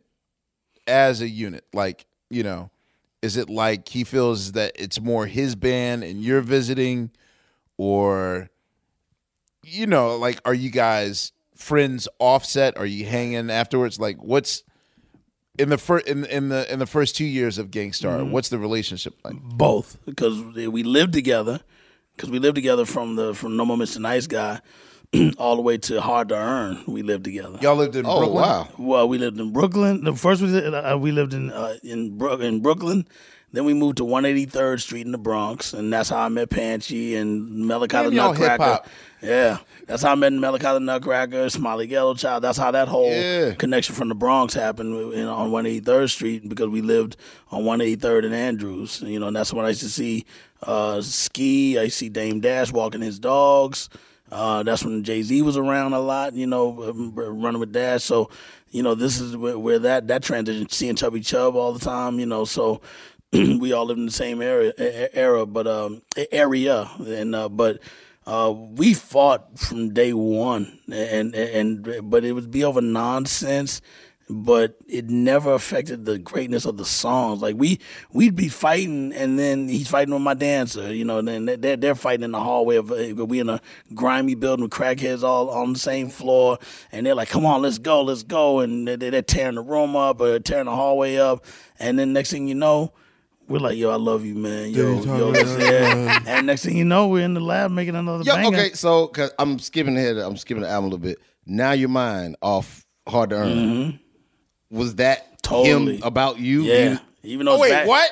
Yeah, even though it's basketball l- lingo, we had just gotten into a major fight. This during the, the this right around daily, Exclusive. oper- Exclusive. yeah, daily operation time. We got into a major, major, major fight.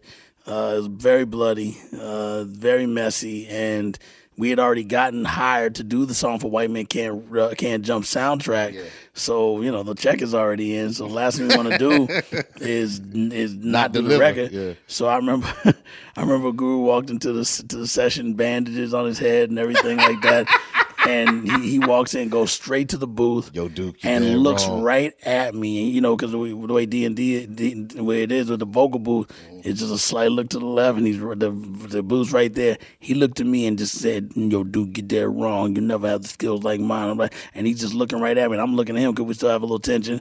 And I, I remember when it when the vocal was done, he goes, "You good with that?" I'm like, "Yo, it's dope." He goes, "And fuck you," and walks out. you know, a couple days later, it was back to let's hang. But, but, but, How did but- you even know that, Phonte? We had, we had talked about that before. Yeah, like that- this that- was like during I one, miss one that, of our brother. breaks I, days. I, I miss him so much. And then not only that, I mean, you know, he had a big alcohol problem. He used to flip a lot. Where it's not even just me. You could, be, I mean, so many people in the industry and fans that still come up to me and go, "Yeah, I was with Drew. He was drunk and he was The first time at- I met him, yeah, he was he was lit. You and know- I didn't fact he was he yeah, was, he was and. I, and there's so many stories that are similar to mine. So it's not like just us. This is fans and other artists that have witnessed the same thing. But one thing is that it, and you know so dope is even when he would be pissed or in one of his moods, he would go, "Well, there's just one thing I will say. I'm one of the nicest," and he would always say that. Or he go, "One thing is for sure, nobody can outrhyme me." I don't care how ugly it was or, or is, he would always make that his last Hip hop fights. Yeah. right. I thought it'd be over like food or a girl or whatever. Just so many then- things, man. And and but we'd Do you think make you up. just had issues because you guys kind of came into your prime Mm-hmm. when this was really a young man's game? I mean, at least the, the perceived, you know, Right, I I mean, know you're, what you're you're, saying. your shit is ageless anyway. But I'm just saying that, you know, most people get ushered in when they're like 19, 20, 21. They're young boys, you know, that sort of thing. I mean, well, I was that age at that time. I was 23. what's the difference? He's uh He's older than you? Yeah, he's older than you. Okay. Older than me. Um, yeah, so even though we, the, the, the age line happened for several years, you know, which I, I already knew what his age was, but I just didn't. Is it significant? Like, was that I know, Was he five? Was he five years old? Wow, that's Oh, significant. I never knew he tried to hide his age or whatever. I I mean- mean, Oh, yeah. he just had such a cool. I mean, gurus. I mean, for those that you know are, are too young to even remember that time period. I mean, Guru's voice was probably, I'll say, definitely the top five most unique voices. Hands down. Absolutely. Absolutely. in hip hop. Absolutely. Uniqueness. I mean, Absolutely. just as far as delivery, uh, like you know, I put him up there with Snoop's voice, Tip's voice, Chuck B Real's voice, yeah, uh, even Ad-Rock's voice. Like he just has a very unique sound. Hundred percent correct.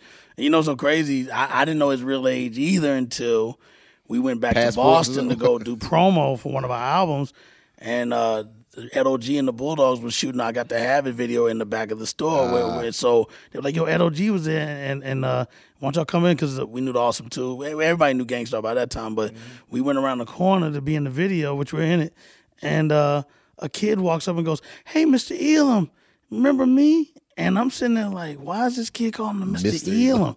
So I'm like, "Why you calling him Mr. Elam?" He said, "He was my teacher." Wow. I'm like, "How old are you, man? On blast. How old are you, man?" What grade did he teach? That's Yeah. On so blast. That's when I was like, just tell me what age you are. So I know, even if I got to lie for you, Yeah. I just want to know so I know, you know, and then we all got our story straight. 43.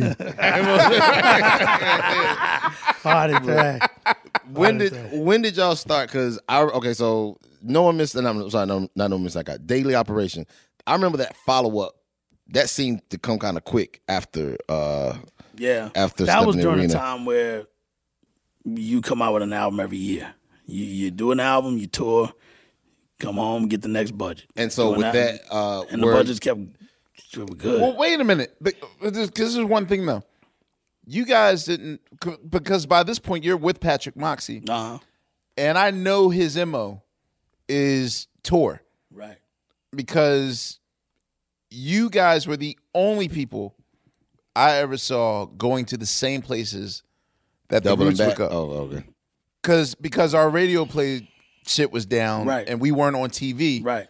Management was like, "Yo, we gotta go on the road." Same here. And so we got a lot of our gigs based on the, the acts that wouldn't go. Mhm. Oh, blah blah blah, cancel. So Mhm. do that. Yep. But you guys were always on the road. Yeah, well, but Patrick's fr- is British, even though he speaks American Mhm. English. He doesn't have an accent, but he's British, and uh, all, all of our staff, Neil Easterby, who all the you know top executives now, shout out to all of them.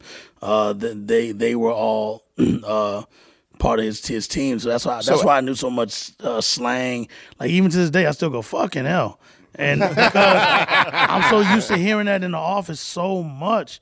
Right. That that's normal for me to respond to certain things. Like, are you serious, man? Fucking hell! Like, it it just it just rolls off the tongue that naturally. Speaking of tour, you must give the QLS listeners the Gang Starr Father MC DJ Quik tour story. The the the towels. The, the- Ooh, I can't Oh, wait for this man. one. Oh my! I never heard it. This is the most gangster Wow. shit ever. Oh, oh, oh, with the towel. Oh, Oh, my god! Uh, I took uh, EPMD. Asked What us to year is tour- this? This ninety one. Okay. Yeah, uh, EPMD asked us to tour with them. This is when Just to Get a Rep was very hot, and uh, uh, because Just to Get a Rep came out in ninety. If you look at the twelve inch, it said nineteen ninety. Step in the Arena. The album came out in ninety one.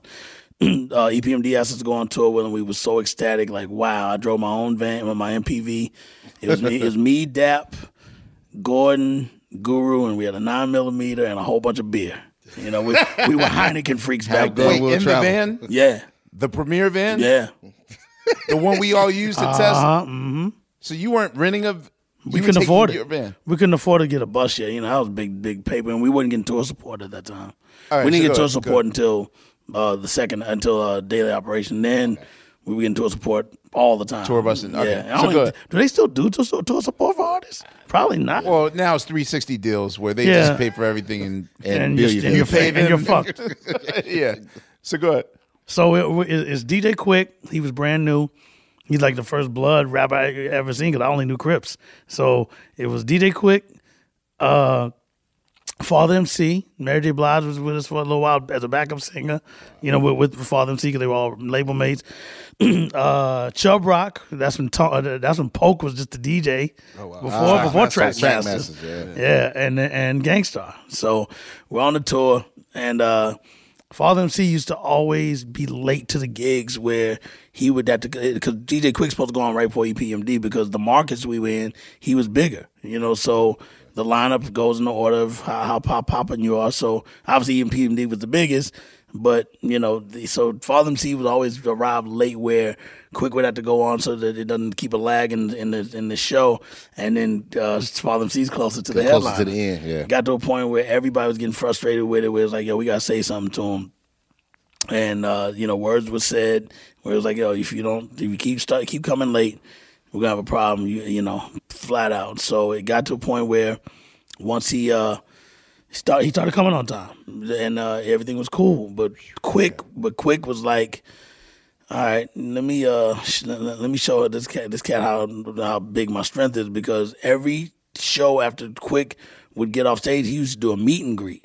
And you know, meet and greets were really a new thing for us at that time. Right after the show, and then plus Quik was so new, you know, for us because everybody knew EPMD, everybody knew Chubb Rock at the time, and uh, and like I said, we were popping with our, our records. But man, uh, the line for Quik was that crazy to just get you know uh, the the glossy promo uh, picture signed and he take a That's picture in with the lobby or- this is backstage. Okay. But, the, but after the whole thing with Father MC got out of hand, where they were like, "Yo, you know, this, this has got to stop," and again, he started coming on time. But just to get back at him, Quik had his security guy, his security team buy a whole bag, like garbage bag full of towels, like the little ones that you twirl at football games and stuff like that. So all of a sudden, Father MC goes on stage, and there's like a big ruckus in the crowd, and everybody's like wondering what's going on. And you look at, you know, because we've already performed, so we're hanging out and we're watching, and we look, and DJ Quik is wiping his Jerry curl with the towels, and then passing them to the girls. So they're, you know, so that's, so that's distracting. That's distracting everybody Yo. from watching Father MC Wait, I wasn't waiting for that. I was waiting for like the, the whipping. Yeah, nah, yeah, nah. the oh, football game. He's wiping his Jerry curl and pat. So girls like, oh, I got his grease. We gotta get Quik on the show. We And, gotta and, get Quik on and, the show. and, Oh, yes. and, and he'd wipe his face. You know, he'd wipe his face. You know, and and his security team was all from St. Louis. He went to a show in St. Louis, Compton. and he Compton. he went to a show in St. Louis and loved the way that the security team was handling the the crowd. He hired everybody that worked at that club. So they shut the club down for that period of time while that whole security team went on tour. He got them got them an RV of their own, and they rode in that RV with the security team. And they were headed like because he was having a lot of problems with gangbangers and stuff. Yeah, I was gonna say, the yeah, whole it Denver's just like Compton It, wa- it was heavy. Yeah, They- they- a lot of people were like "fuck Quik, fuck Quik" and stuff like that. And we were riding with with him because you know he's part of our tour, and we we both we're a family. So we you know, and and then everything turned out cool with Father MC. It was we were always cool with him anyway. It was just stop coming late, you know, to, just because you wanna. You, you know, wanna be slotted different, yeah. but everything ended up being a cool tour. Everybody got along with Father MC. He's a great dude, and big up to him too. You know. Can I ask you because I mean you're one of the few luminaries that has pretty much been privy to and active in every era of postmodern hip hop touring. You were there for the nine, early '90s, right when like MTV Raps was ramping up in America Right. and a whole new thing. You were there for like the alternative tours. You again, you hit Europe and all those other spots. Yeah. You still tour to this day. Mm-hmm. When you think of ah, those were the days. Like that's real touring. what what where does your mind instantly go to? From those days, Because you, I feel like you've toured more than the average cat in hip hop, Mm-hmm. and in various, you know, on your own or whatever. Yeah. Like when you do you have, is it fond memories when you're in the van driving, or is it like ah when we got tour buses that was the time, or is it like what what what are the glory days for you? Like peak tour, really really for us was when we did london because we were told that you know london is the new york of of europe and you Well, not even cities. I just meant like era.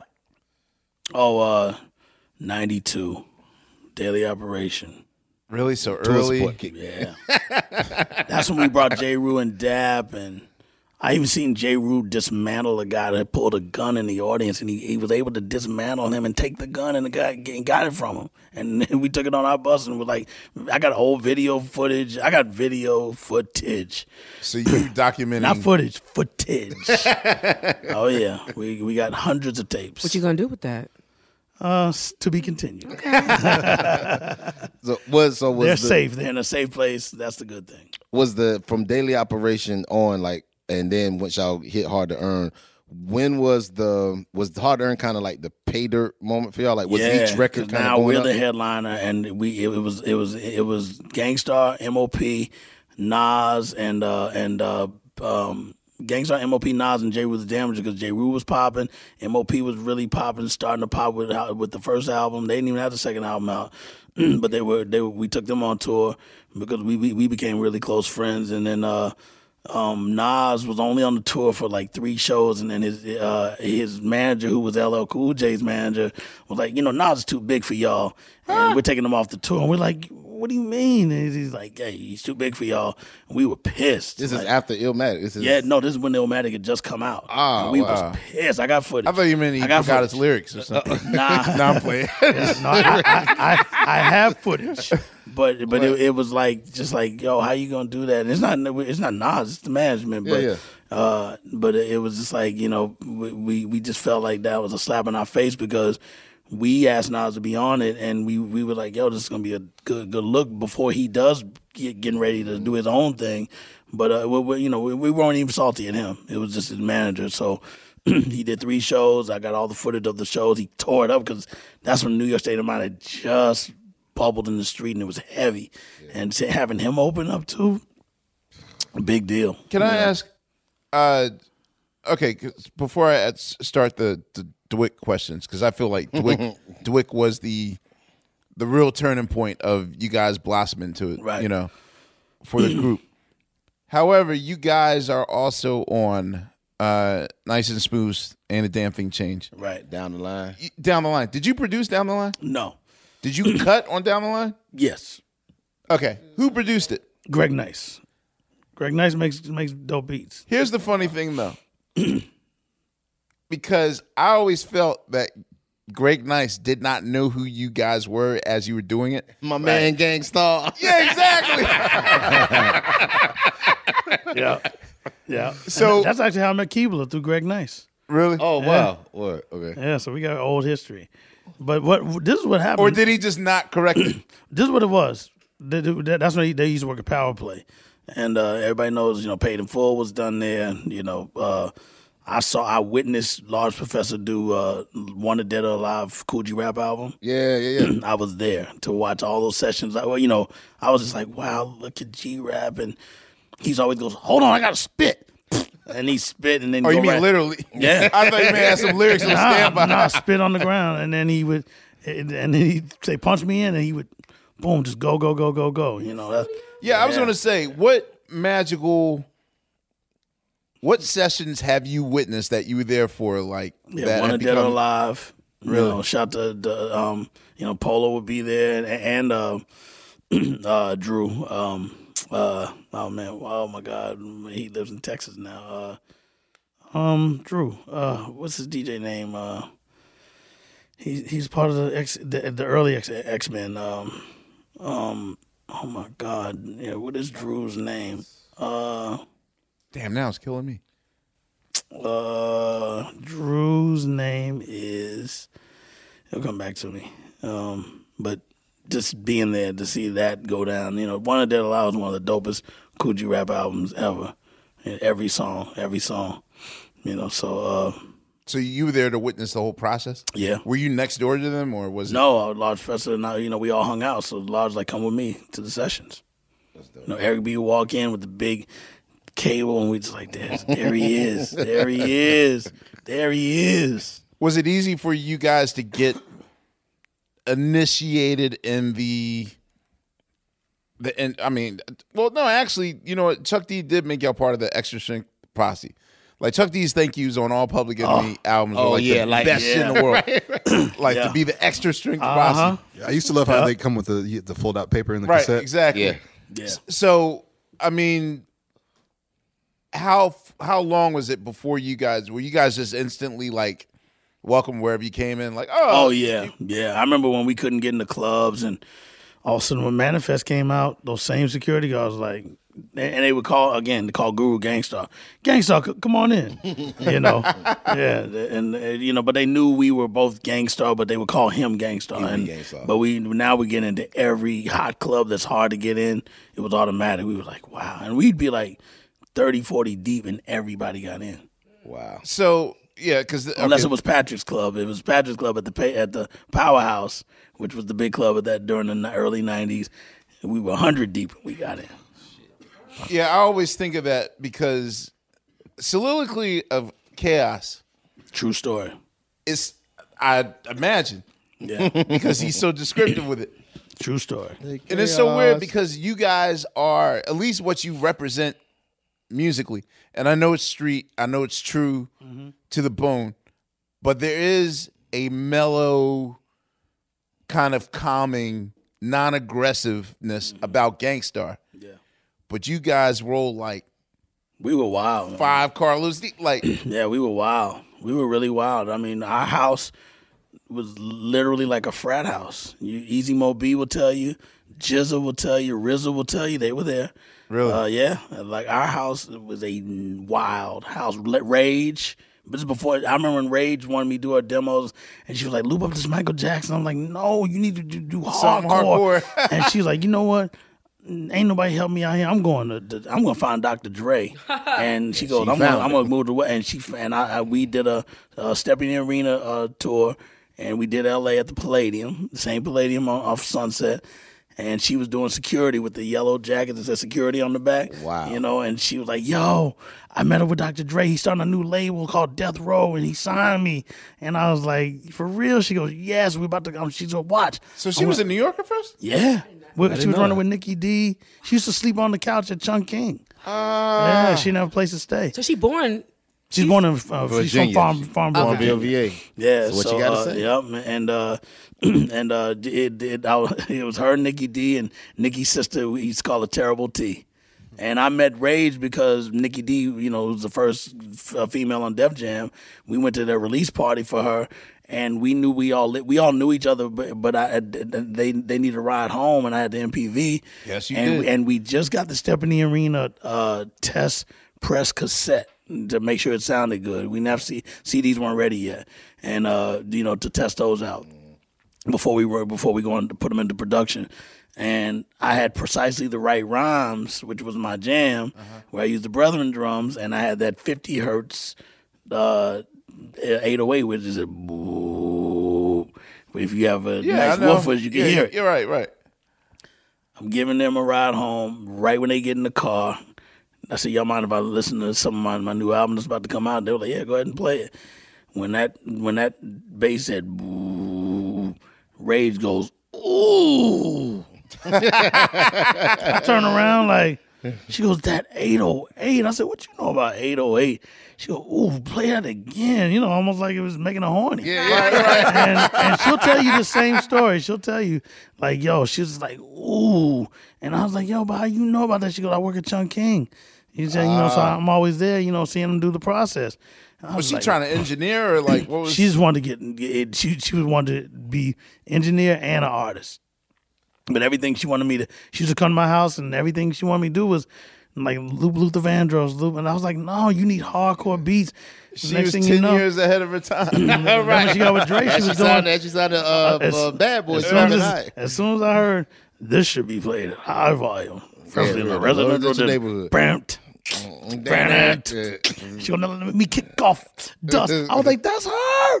You know, and even though it said it on the cover, it said, late, you know, the death row inmates. It was a real little block in the bottom left corner. And I was like, that's her. And she and she, and then she was on everything. And then So by the time y'all did, you did the record for her album. That was, I mean, way, yeah, that was way, later, way but, but it started. I, Yeah, I didn't death row was already in shambles at that time. Can I ask you uh-huh. something? Since you brought it up, Ask me something.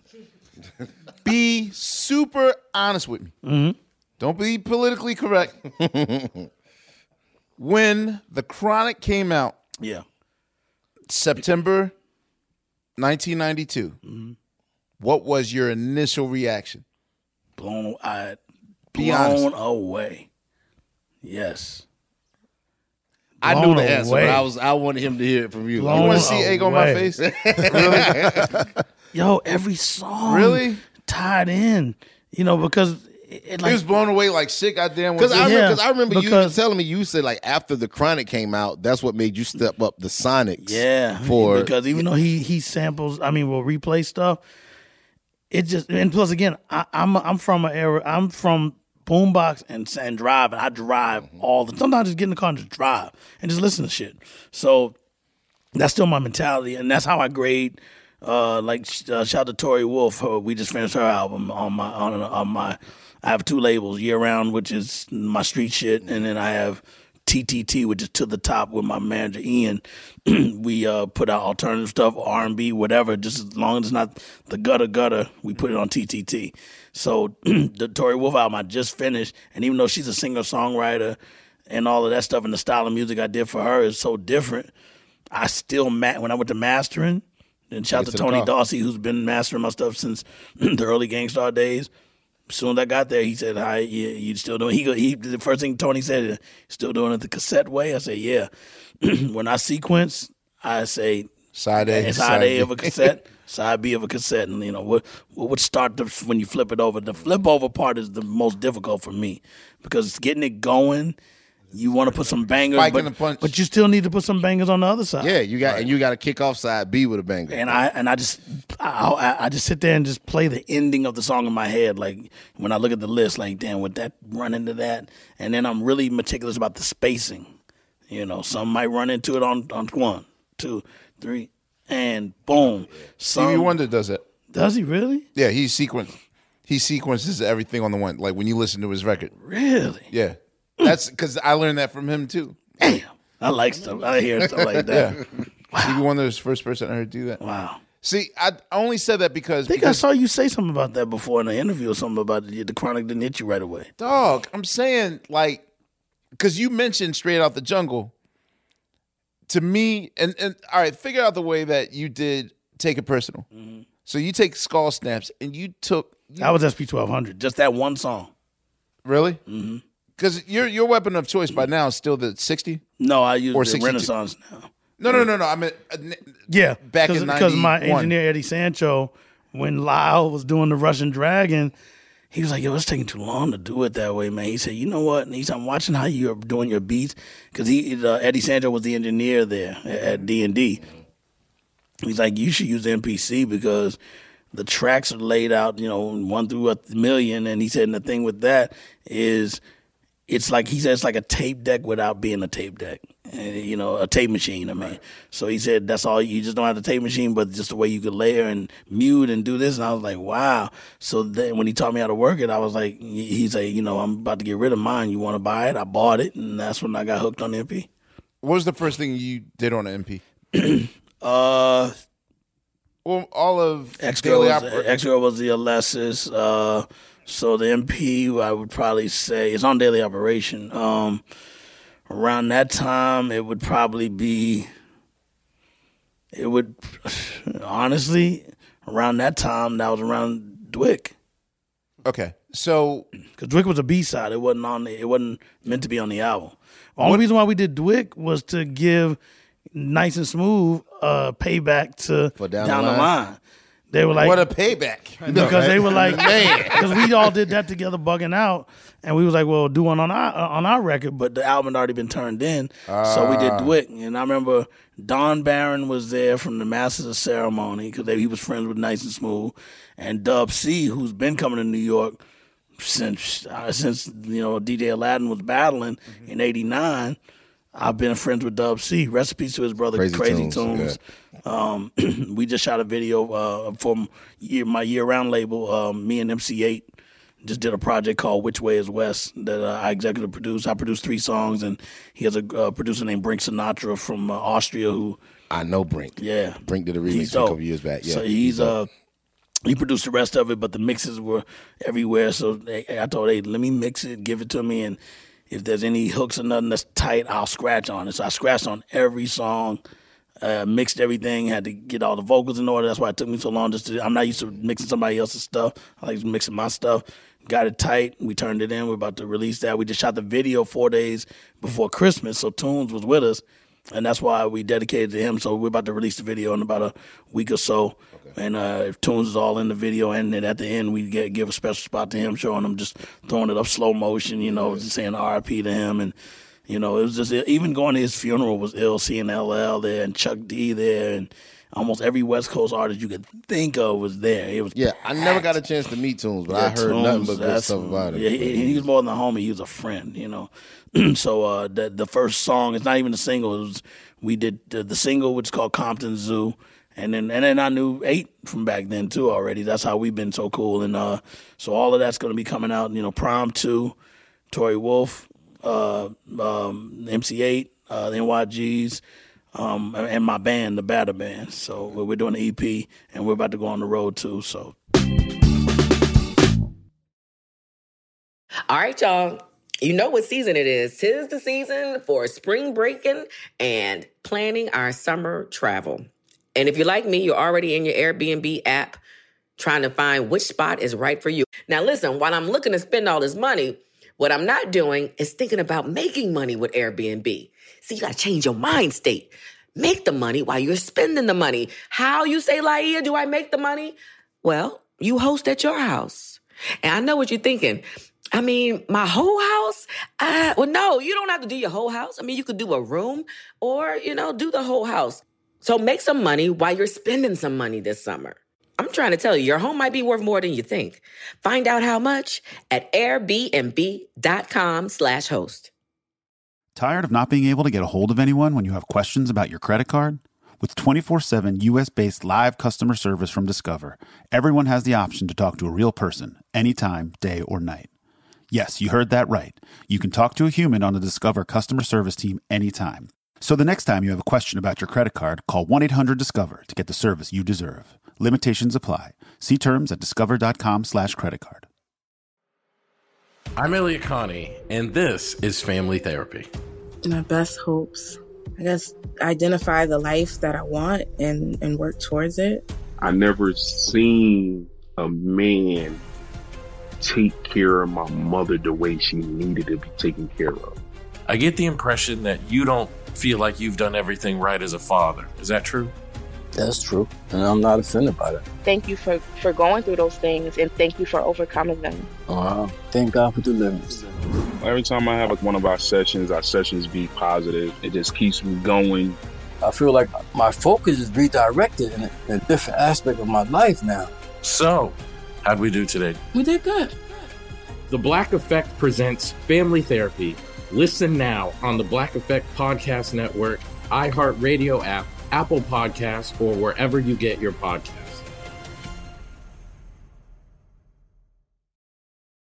So, what is your your creative process as far as you uh, practicing? Are you a get up at eight o'clock and treat this like my real gig thing? Do you listen to records on Sunday for five hours uninterrupted? Do you like what's your because to be as good as you are with cutting, scratching, looping, and you you know even though I, I know the evolution of your production style um from your earlier work where you're just straight looping four bars to the point where you're chopping stuff and or looping and- one bar, right? Like, right it's bad. so what is your what's your preparation like like do you have do you just do like okay i'm gonna just do three hours a day of that's how it was. well not now but like then like Uh, maybe all the way up till maybe ninety three. That's what I always did. I'd get up, just start practicing cuts and going to Goo. You know, I call him Goo. I'd be like, "Yo, Goo, check this out." And I said, "We're gonna use that for for this beat and stuff like that." so Uh, you practice cuts yeah, because you know more even when you were djing on the radio Mm-hmm. i was shocked that you play the street versions of some shit. And did the reverse. Yeah, and not i was like why don't you just play the radio version? Because the first time we ever came to your show you played the the uncensored version of brooklyn zoo now in my opinion i like his his his vocal performance on the radio version is better to me. Right, right. and i was like and uh, whoever was in the studio i was like yo why why does he play the street joint when the clean version is way better? Like it's a better vocal performance. And it's like yeah he always does. He, he you know he it, it- like that tells me you study the song too. Yep. I'll listen for all the curses and just write the curse word on a piece of paper and the minute it comes two words to- that comes before. So if it says it says uh um enough to make a nigga go crazy, I'll put make a and I'll put in. and then put a line. I don't know why. And I, I won't even put a line under it. I'll put just a whole scratch a, a thick, just scribbled line under that that N word. So it, it'll make me just be like, and you know. So I'm looking at the paper. But I'm you're just- willing to take So that I'm- risk. So So I'm you're looking taking at that paper. risk on like Yeah. a big It ass became- radio right, station. Right, right. It became normal. Who does Yeah, that? and Flex used to call me because I was on from eight to ten. Flex was from ten to midnight. So Flex is calling, yo, what is that? What is that? What is that? That's how I broke Shook Ones part two because I'm You on two broke hours. that? Yeah. Yes. They came to see me. First, no, first, uh, first, uh, because I, I worked with them because of Large Professor on Peer Pressure, and did the remix, and we shot a video and everything. So, so the Shook Ones part one was uh, had been out. You know, they were already on loud. I saw them at D and D in the A room, and they were like, "Yo, man, we gotta get you our new record, Shook Ones, for for when you go on the radio this this, this weekend." and I was like, "No, I already got it." He said, "No, this is part, Part two. two. He goes, "This is some other shit," and this is, and Havoc's like, "Wait till you hear this one." And I was like, "Okay." And then they brought it to me during commercial break, and as soon as I just heard "Word up, son," word to, to all them. I was like, I, I was like, oh man, out of commercial. oh, what? I, it's just like I never heard no beat like this. That one became more popular, right? Oh, yeah, yeah, that was the yeah. one. Shook Ones Part one part one. really- It was on like a tape. I had like the the the, the single or whatever, and part one was whatever, but Yeah. two was the one. Yeah. that was it. Man, s- talk about um, because I mean by this time, so talk about uh Jeru and Group Home because as you had told me before, like they were kind of. You know, they were kind of, you know, the redheaded stepchildren. Like Goo just kind of passed them off, like, yeah, work with them. Well, no, what happened was, uh, uh, I- I'll break it down to you. We, uh, we, we knew Jeru uh, and Dap once I even joined Gang Starr because uh, a, a guy named Gusmo was around Guru all the time. Me and Gusmo got mad cool. Yeah. and so um, he started bringing them around. Okay. So as it and then it just started growing, more people, more people, more people. I always kind of kept my distance at first, just because I was so new. I, I you know, I didn't want to. You know, people start jumping on. You don't know what the vibe's gonna be. So as time passed, you know, it, me and Dap and all of us got finally cool. Where we all cool with each other. At First, we we we had a little tension because it was just like, yeah, you know, I- each we're, with out. the we're with the MC. You're we're we're with the guy. You're just the the, the So guy. it's a that- Hatfield McCoy thing. Absolutely, Like your crew versus Guru's pretty crew. pretty much and i didn't really have a crew you know what i'm saying my friends from college and that was pretty much it and, and, you know my grandfather had already passed and you know i didn't really have no friends i knew i knew vic black who was still down with me because when i lived in east new york i, I, I knew fat gary i knew i Big knew Black is he the one that's in uh, the Just to Get a Rep video? Yep, That's yep. him. So uh, it, uh, he's uh, it- so it's him. So everybody from that side of East New York, we always call the the J. Runham the other side because there's the, there's another side of East New York across uh, across uh, you know uh, Liberty and all of that. So on that side and Livonia and and all that by the train tracks on that side is predominantly uh, Spanish, but it's very wild, very shoot 'em up. So we always said, you know, we're on this side of the because I live right right next to Linden Houses, which is very wild projects. So I'm right there. I'm I'm, I'm near Pink Houses. I'm near near, near you know the, the the drama drama. so Jeru is borderline of of of Brownsville. Uh, and that, and the other side, so it hit where he lived in, in Grace Towers, separates that part of East New York, but where he lives is wild too. So um, we started being cool with both sides. Uh, my friends, you know, which is Fat Gary, a lot older guys, you know, but Black, uh, Black had a label called Black Magic Records before I even got a deal. I wanted him to sign me. And he was like, "It's not what you think. Just because I have a stack of records in my car and all that, it's independent." I didn't understand what independent labels was at the time. Black had his first artist. They were called Spider Man and Freeze, and they had a record called. Wait, wait, wait, wait, wait, wait, wait. Whoa, whoa, whoa, whoa. Spider-Man and Dr. Freeze? Yes. Wow. And It was called, what? It was called I'm Too Much. Yeah, they were a group. Spider Man and Freeze. Yeah, yeah. They, like they were this before they got to doing poison. Yeah, this is yeah. this is early, early. Dog, I, I can't even get a sound effect up. All right, all right, all right, all right, I got one. I I gotta go to Mantronix for that one. all right. All right. boom, boom, boom. Wait a minute. Seriously? Yes. It was called I'm Too Much. I, I have a stack of them at the house. Boom, boom, boom, boom, boom, boom. It's called "I'm Too Much" by Spider-Man and Freeze. Oh God! They all from the same projects. Uh, okay. Uh, yeah. So they're from Workman. So uh, so so that I used to hang out with them, and everything again is before I was in Gang Starr, so the, you know, the, the hanging with them. That's how I got cool with so many real live dudes in East New York. So I was really around real soldiers that put it in. You know, uh, uh, um, Black is a tom- is a former Tomahawk. You know, one of the biggest gangs during the Warriors era. During that era, a- yeah. Tomahawk is a real, you know, certified gang in Brooklyn. So he was a Tomahawk. So he, he goes back back. And uh, so uh, when it came to that that that stage of it, I've seen them grow to where it finally got to you know them doing poison and calling me bad, sex you up, all that stuff. Yeah, Dr. Freeze. Really? Yeah. Yeah, that was Dr. Freeze. Some of the biggest gangsters of all time do mm-hmm. the softest R and B. Doctor Freeze and Spider Man. Wow. Okay, I have a question about Jeru the Damaja. Okay. I consider that. All right, The and- first and- album, yeah, the the first Sunrises? Sunrises from the East. I consider that entire record your greatest troll and your greatest victory. Mm. Now, I, I mean, what I have to know is, I want to know your attitude. I think I brought this up to you maybe 20 years ago, backstage at the Beastie Boys show. but what is what is super notable and very much troll like about the Jeru the Damaja record is because now it's it's it comes out in uh uh 94 It's technically 94 yeah. Even though come clean came out in uh uh 93 so i consider this and his entry into hip hop in 89 the the the new renaissance era. Okay. again with the large professor uh premier tip and ali pete in other words, they're not doing the conventional means of hip hop production. Whereas, you know, ag- again, using breakbeat Lenny's, Yeah, funky drum, and ultimate that beats shit, and breaks yeah. and all that stuff. Right. You know, break, they're- break, break, Lou. Right, breakbeat Lou. So, so here's the thing, though.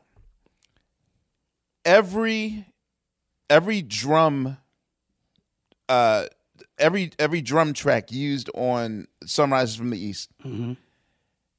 At that point, when I'm listening in '94, I consider it extremely taboo. Okay. In other words, it's like if Ray says, "Hey, uh, uh, let's take uh, uh, uh, mental stamina." Billie Jean ain't the first thing I'd grab for when I'm thinking of drums. I mean, now as mature, I you know anything's up for grabs. But Like back Eddie Murphy, then, ah, you saw that. no, but look, literally, dude, like you took uh, uh, what is the static? Like you like it too for static. Is is a Renaissance cat thinking, okay, let me go to Alderman Beats and be some Breaks and take Funkadelics, you like it too, or uh, The bitches was uh all night all long. night long. Literally, Yeah, even the original, even the original. What is the original? Jungle Brothers use it on, on the run. On, on the On the run, run, okay. even even using Cool is back for Come Clean. Mm-hmm. So after when I listen to the record, Which takes us to, we'll talk about that later. Yeah, right. Already, yeah. even when listening to the record, I by the time we got to with the, with the exception of of, of uh, knowledge, uh, can't stop the prophet. Right. That's because of Showbiz. Showbiz said, "Yo, I, when he did Catch Wreck, I was so addicted to that record. I was like, yo, I'd love To Lou. Donaldson? Yeah, I said the, the shingling, do the shingling. Right, right. I mean, shingling, yeah. And I was like, yo, man, I would love to use those drums. He go, oh, I have two copies. He said, "D- d- do your thing. I was like, yeah, but I've never taken a drum from somebody else. That's not. That's like that's like It's wrong. taboo. And show was like, nah, because I know you're not gonna do it the same, same way, way I, I did it. it. And he said, I, I can't wait to hear what you do to it. And, and So I remember he rappers said- and art, you can't I remember, I remember, I remember he called me and goes, I was like, "You like it?" He goes, "This is crazy." Yeah. I'm, I'm not even on. No, when I Crusaders found loop. that sample, I was like, yo, Yo, I hated you for that. I just found I just found it like yeah, like like four months ago. Yeah, shing-a-ling. yeah, the drum, but I'm talking No, about I'm talking the the sample, Crusaders the- sample. Oh, yeah, okay. the I was like, I was coming ah. home from a gig and I was listening Right to jazz. I was there. listening to jazz I was like, station. Yeah. what? was like that's the Crusaders, and and then it came on. I was like, but my point was that the reason why I said this is either your greatest troll or your your your your magnum opus, only because I feel as though you said either. All right, let me do his record, and all right, let me challenge myself and use thirteen backdrops of drums that no one else would even touch. Now, with the Kind of. exception of Ode to Billie Joe, which mm-hmm. was still not in the lexicon of hip hop mm-hmm. drum uh, producing, whatever. Why did you perp? I, I like you could have used the Yeah. same drum. You could have used uh, skull snaps. I mean, mm-hmm, which I mean was relatively new. At the, Yeah. why did you use the most taboo? I would never touch that in a million years Right. stuff. None of your contemporaries would touch it. Played out might have been the term. Mm-hmm. Why did you do that? That's still my approach even now, where I'm like, you know what? I've never used the whatnot drums, and I'll go. Let me do a version of that, or I'll go.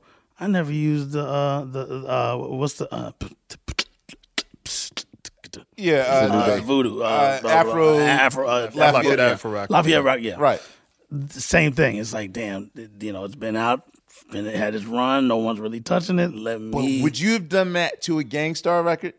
yeah, yeah. You know what it is? This But is you okay. th- didn't. but this, That's this, this is good to understand. this is good to understand. First of all, when when when Jeru and them became part of our te- uh, of our crew, I remember when we uh, uh, Branford Marsalis left a drum set at, at the Brownstone, so I used to play it a lot. You know, and, and that's where I started getting. You know, because I, I was decent enough from when Travis Scott's father taught me how to drum. So Dap used to love the drums because he he'd be like, "Let me get on it. How you do it?" Dap caught on quick, so we used to have little battles, just bugging out, and we did doing little different rhythms and stuff like that. Next thing you know, you know, we always it's always all of us together in, this brownstone, just smoking, drinking, and, and a jillion girls in the house, just party, party, party, party, party, party, party, party, party, every day. Even when we went on tour and come home, there's Party still 20 going. people there, and it wasn't like, "What are y'all doing here? Get out of the house." It was more like, "Hey, what's up, everybody? We're back." And the Oh, whole- they'd be in the house waiting for yeah, you. yeah. yeah. We would leave people in our house. Did you lock your room? Yeah, I locked mine. okay. I was Guru lock upstairs. I was upstairs. Guru's that. Yeah, I locked mine. Okay, trust okay. me. And so, they, and, and they'd be like, "Yeah, look at locking his door." Yeah, you know. But, but then Cass used to break my room and steal my records still. who's that? Oh, I'd be like, oh, I left my passport and see my room open.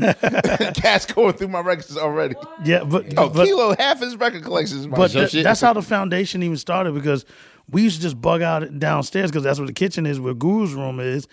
And one day we all just, you know, I'd, I'd be playing the drums, everybody's kicking the verse, and all of a sudden Dap goes, "It's little Dap on the mic," and we were like, "Yo, Dap's rapping," because he never rapped in front of us. It was, it was always just, "Yeah, yeah, yeah, son, yeah, yeah, look at them, you gonna get them niggas," you know. That was that, and the Malachi just missed it one the box. Okay, so know? Mal, yeah, Mal. So was it true that you that you went to court for him Mhm, and two signed years. him out, or, or Yeah, and, talk and, about and the judge was like, "Yo, you know, he had two gun charges on under eighteen, and you know, at that time, there was very they're very strict on gun charges in New York still, and uh, the, the you know, we he really wanted to box, and we told the judge, Judge Bamberger." Thank you, Judge Bamberger. She was a mean little white lady, about this tall, but with an attitude. And she's like, you know, I don't want him boxing because he's violent. He's always getting into violent stuff. He's always getting getting arrested, getting arrested because uh, Malachi loves to, to get down. So she was like, but how tall is he? He's short. Yeah, Yeah, like- But he will stand up to the biggest, the meanest. You seen him fight the. He does not give a fuck. Ever. Wow. He still doesn't. I just spoke to him the other day. He just came home again. you know what I'm saying? That's that, that- that's my baby, man. Shout, shout to, that's what I call him. I said, baby. He'll call me, hey, baby. You know, hey, baby. You know, and that, that that's my that's my bro. So he, uh, but yeah, if it's on, he's he's ready. It don't matter what it is. He'll pop it. He'll do whatever. But he's a great little soft-hearted, kind guy too. He- Till the very, very cordial. But if it's a negative situation, he's ready for it.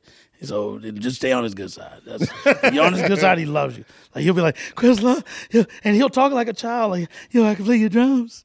You know, Nah, man. All of a sudden- Yeah, all of a sudden, right, right. but he wanted to box so bad and he was nice. So Mm-hmm.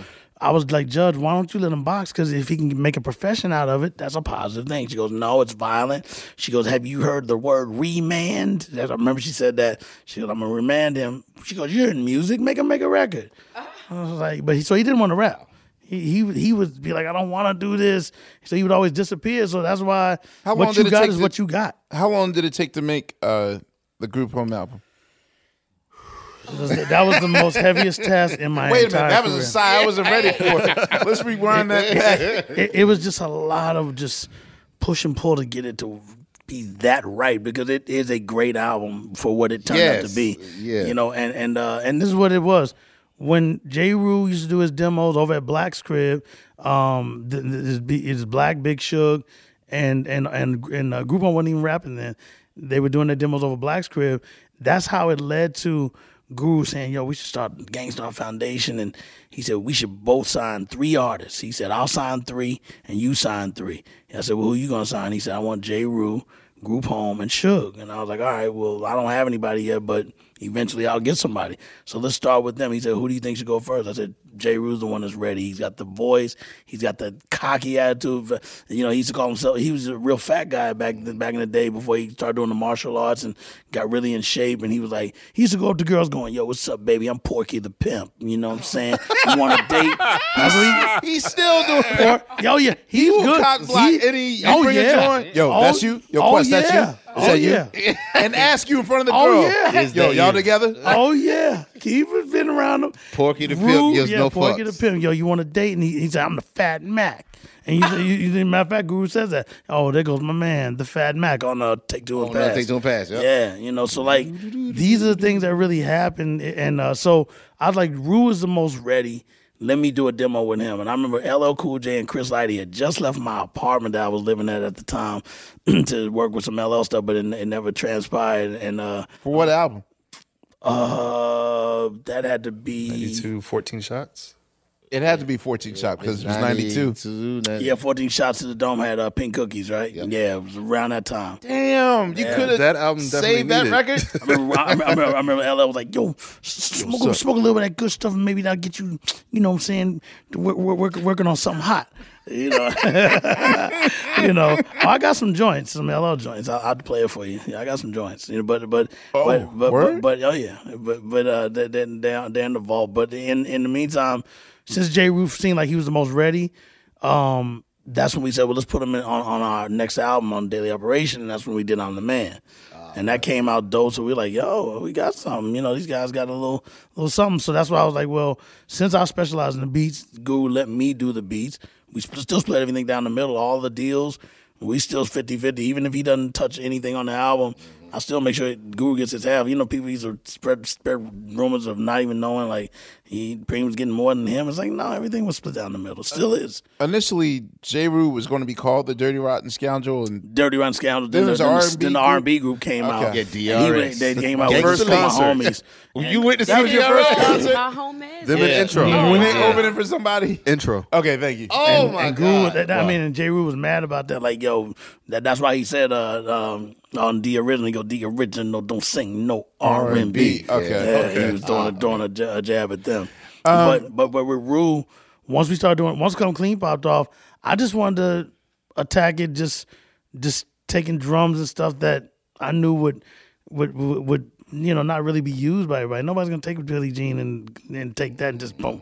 Uh, uh, uh, and just trickle it, and you know, and Roy Ayers let's clear the sample and of the Yeah, yeah, yeah. and you know everything was just rolling but it wasn't a like everything's gonna be just break beats or taking uh you'll like it too and nothing like that they just It was just so were just- taboo, though. they were just coming just coming I, man, I, I don't know. I, it again. It was, it was so taboo that that at that point, then I realized, like, oh, I feel like that was the first time I realized the value of flipping.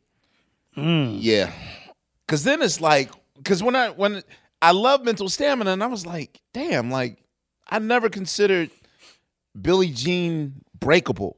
Right, right. It's Right, you have right, to take right. the whole thing. Like, you like have I know yeah. there's isolated drums there, but he actually made it work. So now I gotta I gotta listen to all these records all over again and figure out how to recontextualize and make it breakable. My moment for that was the the my unbreakable pre moment was when I heard uh Ten Crack Commandments. Because I had that record, which I don't want to snitch, but Les- oh. I, yeah, well, yeah, uh, uh, uh, Leslie Nielsen, Naked Gun, uh, yeah, yeah, yeah, yeah. I had- like that. yeah, I had, I had that Leslie Nielsen, Naked Gun. I out. like that. and uh, but no, I had it, and so I used to just play that song. You And know the would just originals, the- the- not the the drums. No, no, no, yeah, no, yeah, the original joint. Because those are just program kicks and snares. Yeah. And so I would just play that song like in the morning, getting ready for school or whatever. And so then when Life After Death came out and everybody was like, yo, it's the 10 crack joint. That's the one. That's the one. So, you know, we get to school and we're in the uh, parking lot and my man is playing it and the joint comes on. You mad I'm as waiting shit. for the rest. I'm like. I'm like, yo, that's yo. And You never I'm thought like the that. only one. I'm like, I'm like no one else. Because the way that this it's looping But is the way I was scratching it because the drums were already relayed. And we were doing a promo for Angie Martinez. It wasn't for us. Or, uh, we were just doing a promo for Angie. That was a throw? What? Yeah, wait called, a minute. Wait okay, a minute. Listen, it- it's called. Uh, Oh, An- Angie Martinez used to have a. sh- This is when Angie was like the new Yep. hot thing, and she was ju- you know brand new. Everybody loved Angie, so everybody was doing promos for her that were dope from Wu Tang to Onyx, and they were just so incredible. So Jeru was very popping at the time, and uh, but we said we're gonna do one because she loved Jeru's Damages. So 'cause then, and and so uh, when we were doing it, she had a show called The Hot Five at nine. Yeah. That's why I'm only scratching to, to five. nine. Oh, what's your five, six, Uh, nine, well, no, nine? it goes one, two, three, four, five, six, seven, seven, eight, eight, nine, nine. because it's nine o'clock. Yeah. And then after that, I'm just going one, two, two, three, four, five, then back. Oh, one, two, two, God. three, three, three, four, five. I don't go past five Ah. until right before the verse. One, two, three, four, five, six, seven, eight, nine, eight, nine, eight, nine. It wasn't no ten. So that was initially You had to add the Angie Martinez right. demo. Yeah. It's called the Hot Five. I have the song. Jesus Christ. All right, you're listening to Questlove Supreme. we're taking a quick break to pay some bills and get into our final hour with special guest DJ Premier right after this. All right, this is our final hour uh, of, of fanning out with DJ Premier, who just revealed to us that some of his throwaways are some of the greatest things on earth Ever. It's, that seems to be a common theme on this show. Yeah, just From Crooklyn. From uh, now, I'm not. I'm just going to work on a shit for two minutes. I, And then I'm, catch I'm some at the- checks. um, God, I, I had a, a Oh, n- A- n- not, a not to Biggie cut, question. not to cut you. So Yes. when we did the high five at nine, and and it uh and uh, how I got to big is because Puff was on Hot ninety seven, and that particular day she played the promo. And I mean, she had played it many like, other "What's that?" times. You know, you should mix them up, but then you know, you, you still hear somebody else promo a couple weeks later. He heard that, and my boy Danny was like, "Yo," uh, he hit me on my beeper and was like, "Yo, uh, they're telling Puff is telling you to call him on Hot 97." I'm like, "For real?" He's like, "Yeah." He's like, he's like, turn it on. And I turned it on. He, he's talking about other stuff, and you know, now they're deep into their interview. And then finally, he goes, "Preem, call me." And then I called, and, and that's when, uh, when he said, "Yo, Big wants that, wants that beat." And I was like, all right, but then, you know, and I asked Jeru, is he cool with it? He's like, yeah. And, uh, and J. Said, yo, that's hip hop, it's all good. And then I gave it to Big, so I just muted the it's the Caliente, Cinco Allen, whoever on Hot 97 with Angie Martinez. You know, just was that two tracks of the s- sample because I tried to do it at once and can't. In other words, do, do, like Right. do do do, because you're using three tones to it. Right. Did you do it on two tracks or straight one track? one track, uh, and but then I put it in my sampler and just just made sure I, I had had it triggered. So so I scratched my now that time, yes. That's the one the time. one time. The Thank you, one Jesus. time. Right, I knew Yeah, I wasn't human. I knew I wasn't crazy because I wanted to. Because when you're doing it live, I was liking it so much that I was like, it has to sound just like that. And I wasn't on Pro Tools yet. You know what I'm saying? I was still still on on two. Because that's so hard to yeah, I adjust that first. So so I just made. So what I do, I used to used to click. I still do this. I click in my head and just be like. And and imagine it's the same tempo as the way I want it to be, and then I just so that when you hit the record on the sampler, I could go it, it, it, and then yeah, I program that. That way it's so loose, it's like I'm doing it by hand, which technically I am. I'm Is it is it true that um for while we on Biggie, is it true that it was his idea to put the R. Kelly sample? Yeah, in- in unbelievable. Yep, yep. When he was on the way out, and he's like, "Yo, put put that unbelievable from R. Kelly." I was like, "Yo, it might not be in tune."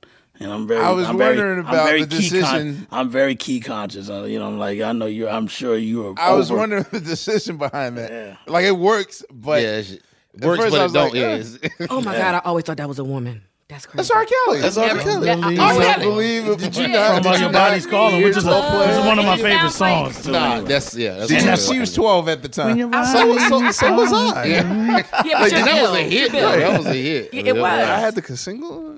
It wasn't like it said Biggie featuring R. Kelly though. So I was like, wow. Okay, so can you confirm? Can you confirm that that's Patrice Rushen? On what? Unbelievable. Unbelievable. No. Okay. Wait, wait, wait, wait. Can- wait, wait. Because can- those, are you are those you are unwilling to stabs. confirm or those are it just just stabs? The stabs, I know. Right, right, right. And I just pitched it. I, just I was pitched it up. told that the sta- I thought the stab was from. Um, Remind me. yeah, remind me. yo, I thought y'all. Excuse me, I'm just asking student question. Mm-hmm. I really thought stabs was just like a slang term, but that is a real technical term when Yeah, it comes yeah. to like. it's an onomatopoeia. Bam! Okay. It's Yeah. just- yeah. And then Just that much of a of a. Of Yeah. a it's, it's an sound. audio onomatopoeia when when the horns goes. Bam! It's a horn stab. Yeah, that wasn't Stab. that wasn't Patrice Rushen. No. Okay. Back to square Because one. you know hear what it, it is? you see, you you, know what it you see is? if when I hit it, it has a rattle. It goes. "Tuddle." It has a little rattle, and so I, I back then before I could play bass notes on a keyboard, I used to just pitch everything on the 950. So so if it needs to be boom boom boom, I just boom boom boom boom boom boom boom boom, and, Ah, and just and just put them on the same output so that I could cut them. So I was just going boom boom boom boom boom, yeah, Ta- ba- ba- da- da- yeah. Are you going to reveal what that stab is so I can sleep what, tonight? come by the studio. I'll load it up because I found the I found the I found the disc. Dude, If you think my- we're nerding out, there's at least five thousand dudes that are like, just tell us what it is. Okay. Uh, that, that's uh, behind the scenes, but come by. So can he come back? Hey, No, no, no, no, I have we everything already. it- when you load it up, it's automatically on the pads and everything. So when he, so when can he come and back I'll even tell let you. people? I'll even let you. I'll film you even doing it yourself.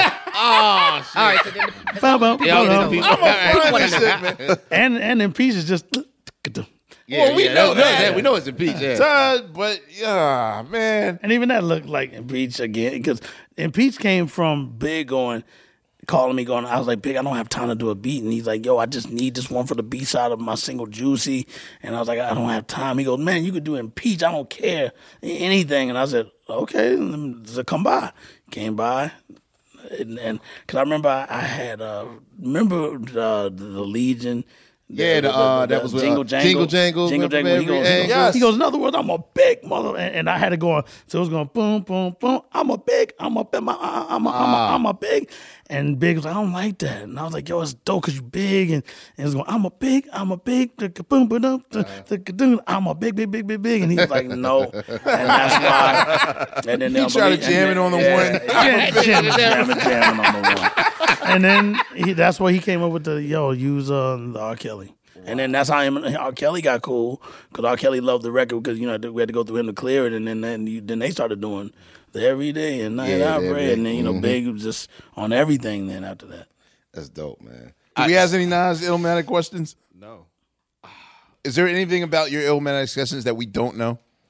hmm, do it? Is there? Like, did it? You know, it's Well, so wait crazy. a minute. Whoa, whoa, whoa, whoa, whoa. You know, I have crazy. a ready for ready to die question. Okay. Because you the original version of Machine "So you want to be hardcore?" Yeah. Yeah, yeah. Why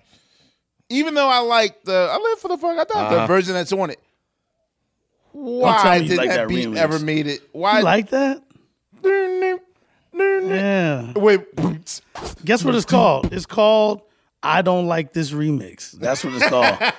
I just gave it to It Fat, officially shout to came Fat out- Philly. I just he just asked me for it yesterday because he said he's coming next week to New York and he's like, "Is there any way I can get that?" Because he said I only got a radio rip and it sounds horrible. And Yeah. yeah, no, I mean I'll give it to you.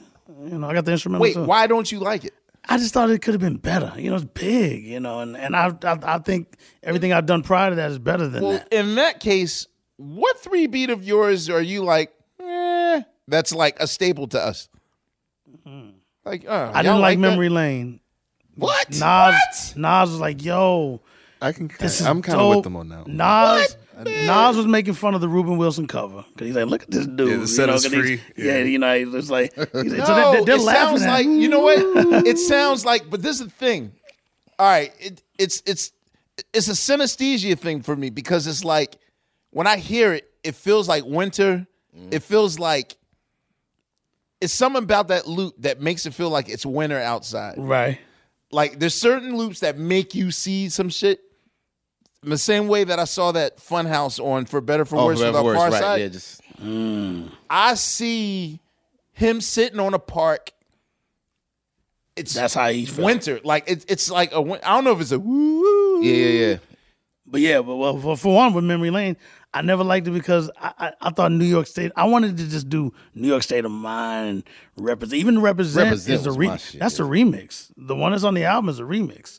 Word. Yeah, the original is uh, some bassline uh, jazz sample I use. I, I I got the original version. I'll give you that too. How did you switch at the last minute? Well, Represent was the first record we did. Period. And uh and um after I heard What everyone else yours, I was there at that session. Pete did all them scratches in one take. We were at, at that uh, battery. Mm-hmm. Then uh, Q-Tip met up uh, met up with us and pause mixed the Heath Brothers. And brought the cassette to Nas because I was giving Nas a, dr- a ride to meet. Wait, that's a wait, pause wait, tape? yeah, that's a He pause didn't tape? tell us that shit. That's a pause tape. I was there. Yeah, I wasn't there when he made it. One I was there when he brought it to give to Nas because I was giving Nas a ride to meet up with Puff, and I'm giving him a ride, and, Kid, and we met up with Tip, and he gave him the cassette, and if you hear the cassette, it's going. boom, dum, dum, dum, dum, dum, dum, dum, Ah, yo, man. Yo. So you're just like, what in the fuck is this? Because I didn't know who the Heath Brothers was at that time, and it's just like, and it's going. You know, some of them are on. You know when you pause, Yeah, yeah, it's pause, you yeah, can it's get, pause, you can get four bars tight, and then you'll be a little off. And Nas was like, "Yo, man, this is crazy." Jesus. yeah. So I was like, "Yo, man, I got to change mine because New York State of Mind, I was happy. I was like, this is what what we supposed to make.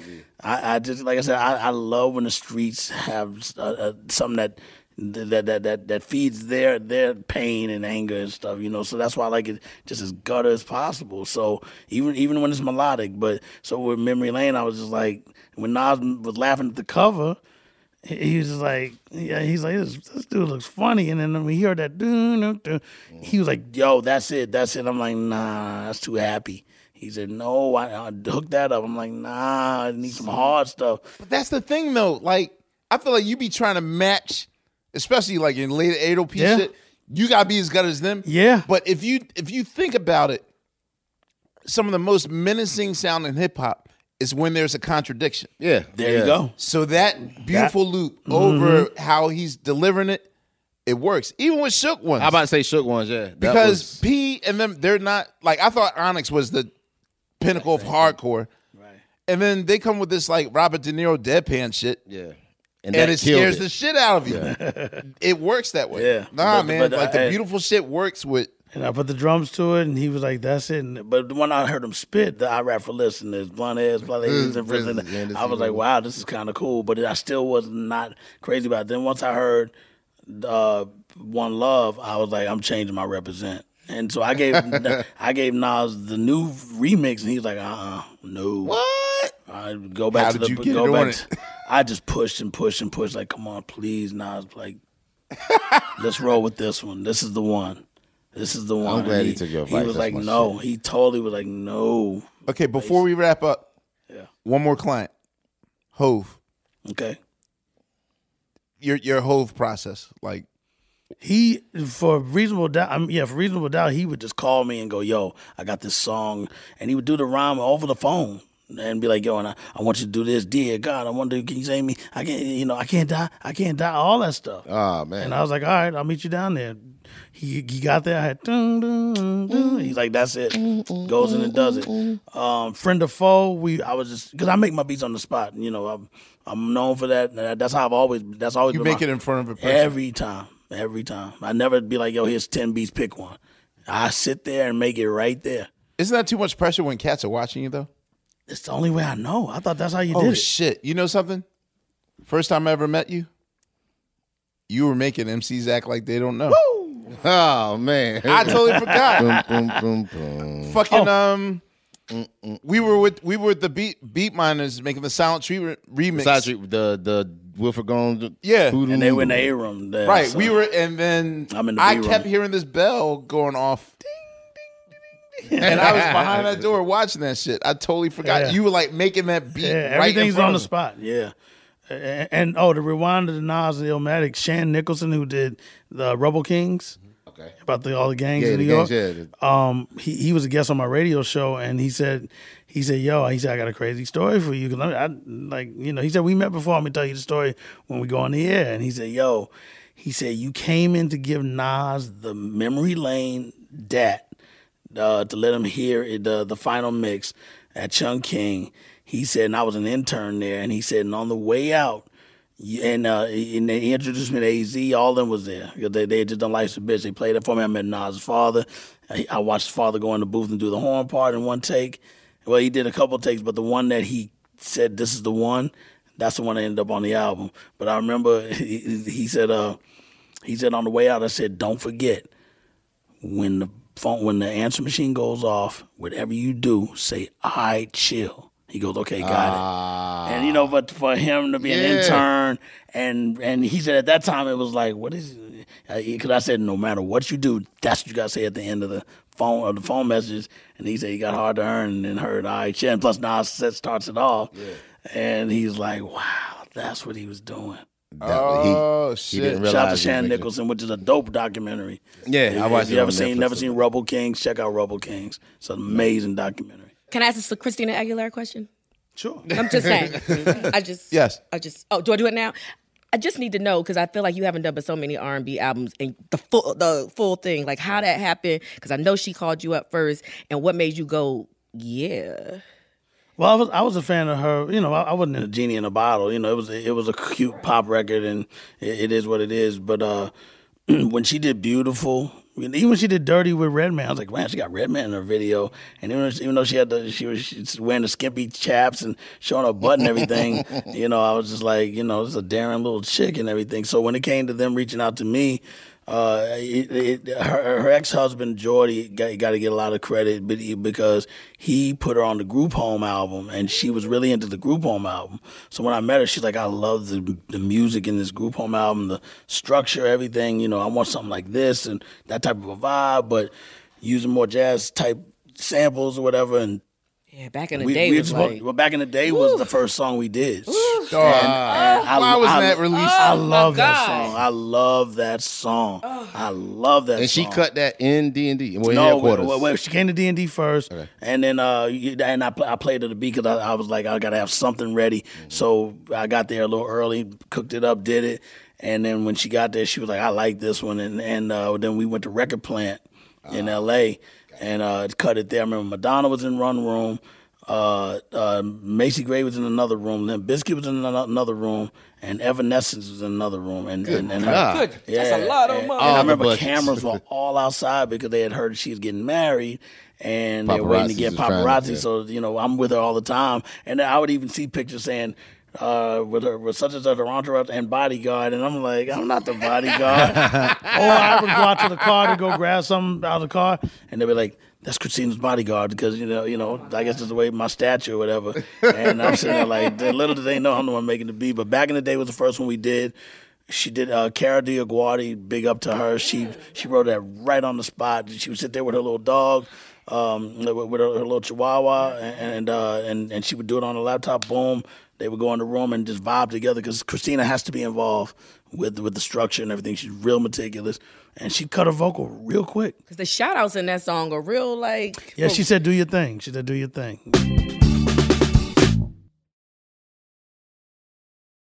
I'm I'm skipping moment of truth. Mm. I know we I know but I got to like in my mind I'm like I got five questions but there's one for the owners. Mm-hmm. No hi hats. Dog. Yeah. you started this madness revolution of no hi-hats. Right.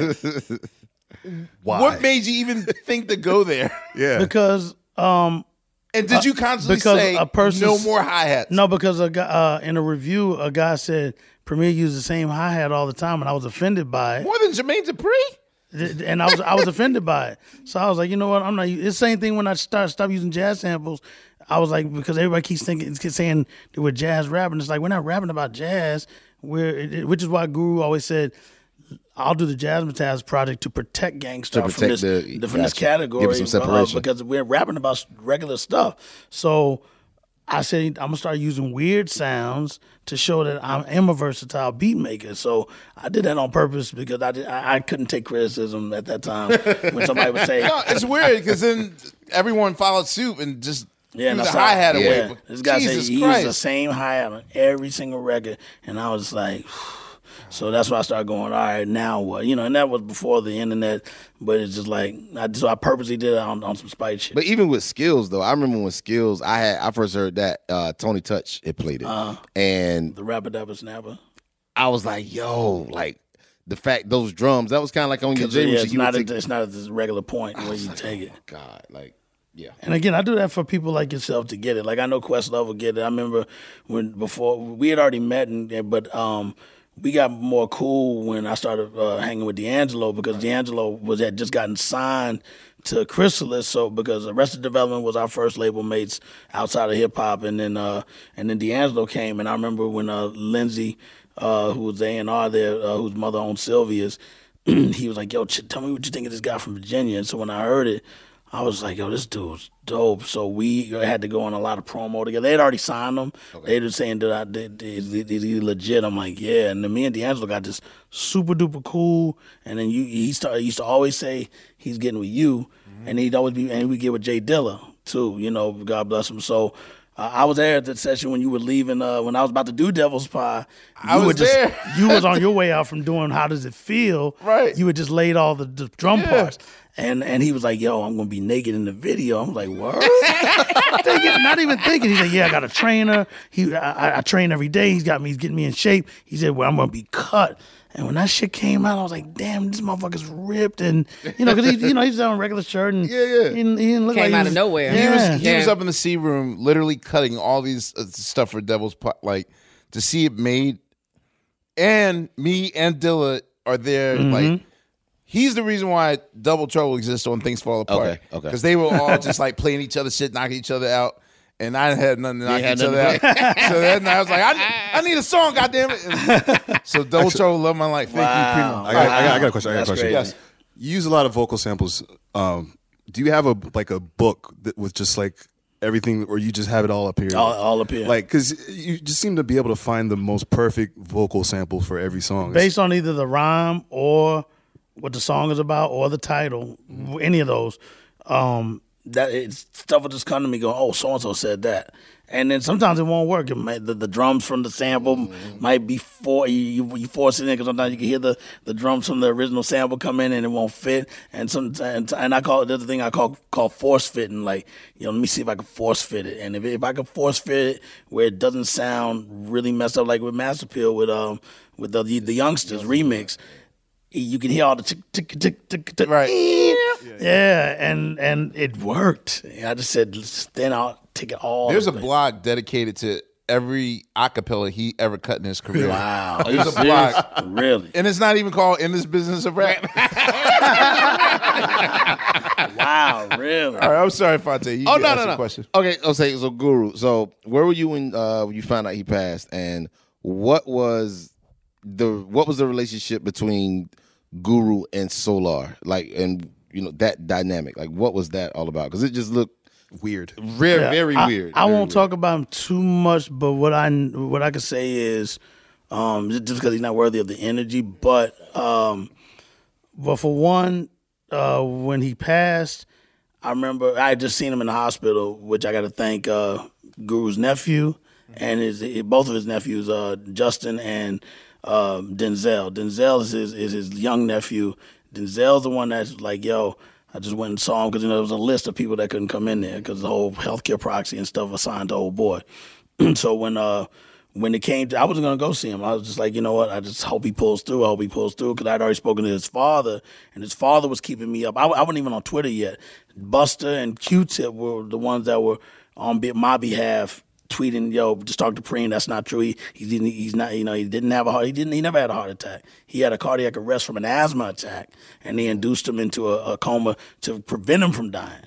He just did not recover from that because you have to send signals to the brain to to re, re to get your nerves cracking, and there was nothing but silence in the room every day. And and people that would they said music voices and things that he loves will trigger his brain to get him. He'll snap out of the coma and go back to normal. He never woke up ever. So all that I'm up and uh, to my fans that, that didn't happen. That wasn't. No. So uh, so when it came to uh, going to the hospital, uh, Denzel went because they're family members, and they were they they were Guru's father was able to override the the the legal people at the hospital because he got the power, and you know and, you know he's a Supreme Court judge, and he got that to happen where they could go in. You know, so when Denzel went, Denzel called me and was like, "Yo, you need to go to the hospital." I'm like, "Dude, how am I gonna get in?" He goes, "I don't care." This is a young kid. He's like, "I don't care, but you need to be there. Out of anybody else, you need to go." And the way he said it. And, and I go and I still was like, nah, I'm I'm good, man. I'm just gonna pray every day everything goes good. He goes, Preem, find a way. That's what he said. And the way he said it, I was like, all right, I'm going Monday. And I called two of my guys and said, they, two of my guys had already seen him through certain circumstances mm-hmm. when they took Justin up there. So being that he got in there through the right, you know, he was allowed in and he got to see him and he was telling me what he looked like and all that stuff. Now they, they came with me just in case, you know, so I was like, let's see if we can get in there. We got there. They they they stopped me and was like, yeah, can I help you? And they're like, where you going? Because I was already told what room, 268. And I was like, uh, 268. And, and, and Guru's father said, if they turn you down, ask for a health care, pro- I mean, a proxy advocate.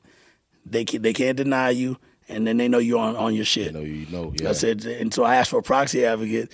They, cause the first thing when I said, uh, who, you know, what room I'm going to, they're looking at the list. Ah, yeah, you can't go in or whatever.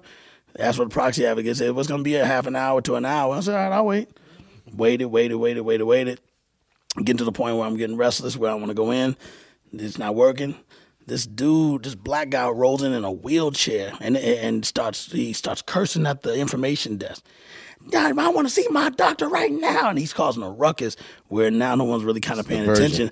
I um I go around uh, the, I go around the back first, but because I'm like, man, maybe there's another way to get into the side. This dude's out there, he taking a lunch break, black guy taking a lunch break. He works in the morgue, and, uh, and of all places, Guru's allowed. This is this is before he passed. Dude's working in the morgue, sitting there, and he's like, uh, I was like, yo, man, you know who I am? And he's like, yeah, yeah, and and he's like, is there any way you can get me in? Get me in? You know what he says? He says. if you listen to my demo. Wow. wow. And you know what I said? I will listen to your album. I will listen to your album. Just whatever you could do. He said, Well, you, you got to be back in a certain amount. He said, I'll be back. He said, But you have to give me a minute. Man, he he broke out when we waiting. We're like by trash dumpster entrances and stuff, and and he's like he, he takes forever to come. And now my my gut, which I, yeah, I always tell Keith, you got to go with your gut. I was like, man, this is to where I'm just gonna say forget it. But I'm not really a quitter type dude and give up. But I was just like, man, I gotta just do it my way. And he's taking too long. And I told I, I told uh, Black was with me and my homie Eon, and I was like, yo, if dude doesn't come by 15 minutes after, and I'm watching my clock hard, I'm gonna do it my way. And if that don't work, I'm out because they had already gone in to see him and they got by, you know, so that they got to see him, see him. This was Eon's second time because he came to hold Justin down just in case there was any problems. So uh, when uh, when I go back in, they're doing construction on the bathroom in the entrance. So being that the construction in the bathroom was being worked on, Um, you have to go. the- the- You have to pretty much be let in if you need to use the bathroom. It was a hospital. They got to pretty much honor that. I was like, I really got to go to the bathroom. And anywhere I can go, she goes, listen, you go around to the left and go all the way to the end of the hall, but I'm going to be timing you to come back. And she said, so go to the bathroom, come back. Right when I'm going to the bathroom, there's the gift shop, you know, you buy flowers, all that stuff for people, and the elevator's right there. As soon as I look at the elevator, I see it's going four, three, two, and I'm like, I gotta, I gotta do this because they're so busy with that guy still yelling. Even after all that time, I went outside to the dumpster and everything. that guy still, I want to see my doctor. You know, he's still doing that. Boom. Next thing you know, a family of like five or six people, big family, like football player size, all come to the elevator, and I'm like, you know, I duck, I duck behind the because the guy's like for at least six five, and you know the the wife is a big girl, and she's got like three or four kids, and they're all kind of big. So I kind of go in with them, and he goes, "What floor?" And I go two. He goes, "Oh, we're going to two. I was like, "Good," because now they can block me. As soon as we get on the floor, the nurse, you know, because still they think I'm going to the bathroom. As soon as we get on the floor, we go. I follow them, and I'm just thinking 268, 268, 268. The nurse comes up and gets up. She's like, "Excuse me, can I help all you? All of you?" And she goes, "Yeah, we're seeing such and such and such and such." And you go, "What room number?" They said 269. Wow. She goes, "Follow him." Oh, yeah. So you no, just no, no. blended in? Yeah. So she 268, 269. Oh, is it she right? goes, "Follow me." So I let them walk, and then I go and I back up, and then slide in the in the room, and I have my Moment of Truth CD and my Gang Starr shirt, and I went in there, and, you know, and pulled the cover down because I wanted to see what he looked like if he's been kept. Because you know when you're in the hospital, either you pay them to clean your fingers, wash you up, and all that, or you got to do it. It wasn't. I even asked, "Is he on the thing to be cleaned up?" They're like, "No, the family members got to do it." So you know, once I saw he was dirty, you know, nails all, you know, just just not clean, all this stuff. I'm just like, and he's just laying there, his eyes is open, but they're just, and he's on the uh, what's the, Ventilator. rest, the ventilator, yeah. So it's doing the, psh, you know, that, and you know, so that's going on, and he just he's, he's looking up like he's awake. You know, so But he's not, he's nah, he, totally he's already gone. brain dead. You know, so um, because I, maybe it was what almost three weeks after I seen him, and uh, and so you know, I just it was just me and him, and it's crazy because me I talked to Dr. Dre about this. Like with the easy thing, it's almost like that same type of thing, man. Because I just talked to him, put the shirt on him, saying, "Yo, you know what this is all about," and you know, I'll forever rep this. And and I wanted to put the CD under his uh under under his mattress, but then the nurse walks in and said, "Hey, you're not supposed to be in here. You gotta leave." And I said, "Ma'am, listen." And I showed her the cover, like, "Look, this is us." This is the reason why I just wanted to come in and see him. She goes, Look, you got five minutes. And she let me have my time, said what I had to do, kissed him, walked out, never saw him again until Static Selektah called me at like six in the morning. And he's like, Please don't say it's true. Because we had already been getting, Please don't say it's true. And it was false alarm. So this one, when I, I called his sister and she was like, I, I, I could see it here in her voice, like don't don't don't don't say anything yet. I I, I can't confirm that, you know, because we were all in, in touch with each other now. And she's just like, "D- I, can't confirm it yet. Let me get back to you. I'm hearing the same thing, but I don't believe it, you know. And I was like, all right, I'm gonna just wait for you. And then and then it got confirmed. Plus, the great thing was uh, his father, uh, you know, was able to obtain the body, get it back to Boston, and he was like, he gave a, a funeral. Key was there. Um, the whole Gang Starr Foundation was there. All of us met up and came together, and he had a private funeral. It was probably maybe good two, three hundred people, maybe. It was, it, it, yeah, we had it on the campus. Maybe two hundred people. The, the, the Clarks and the Elams, that's the, both sides of the family. And uh, his father called me and said, I'm running everything. And, you know, Judge Elam, you listen, he, he's a stern dude. I knew him when I used to stay at their house way when we was just on our first album before stepping in the arena, staying at the, at the Elam's house and all that stuff in Boston. So I've been around, around. And, and his father said, I need you and Shug was Sugar Bear back in the day. He said, I need you and Sugar Bear to speak. He said, he, and and when he brought us on stage to speak, the first thing he said is, "I don't care what my son went through, ever. All I know is him and this man and Shug was the best part of his career." He said, and that's why they're here, and I want them to speak. And we spoke. And I told Crumb little jokes, had everybody laughing, you know, just crazy stuff Guru used to do. You know, he used to steal my clothes, and since he's so small, since he's so, you know, he's, he's real skinny. He's real skinny. So, like, you know, yeah, you know, I've seen him in with, with no clothes. He's a bony kid, but but very well, athletically built, six pack stomach. He got, he got he got he got the physique and everything. But he used to wear sweatpants you know the, the the cotton ones, and then so you wouldn't see the sweatpants coming out the bottom. He would put rubber bands around the ankles so that they would stay stay held, and he would put my pants on. So I'd come back to the house and be like, "Where's all my pants at?" And he'd come in later on from work and stuff because he was a caseworker as well, and he's got my shoes on, my pants on, my jacket, my shirt, on, and then he would always go, "All Premier shit, all Premier shit." Word up, man! Like, like that became that became a that became a regular thing. That became a regular thing.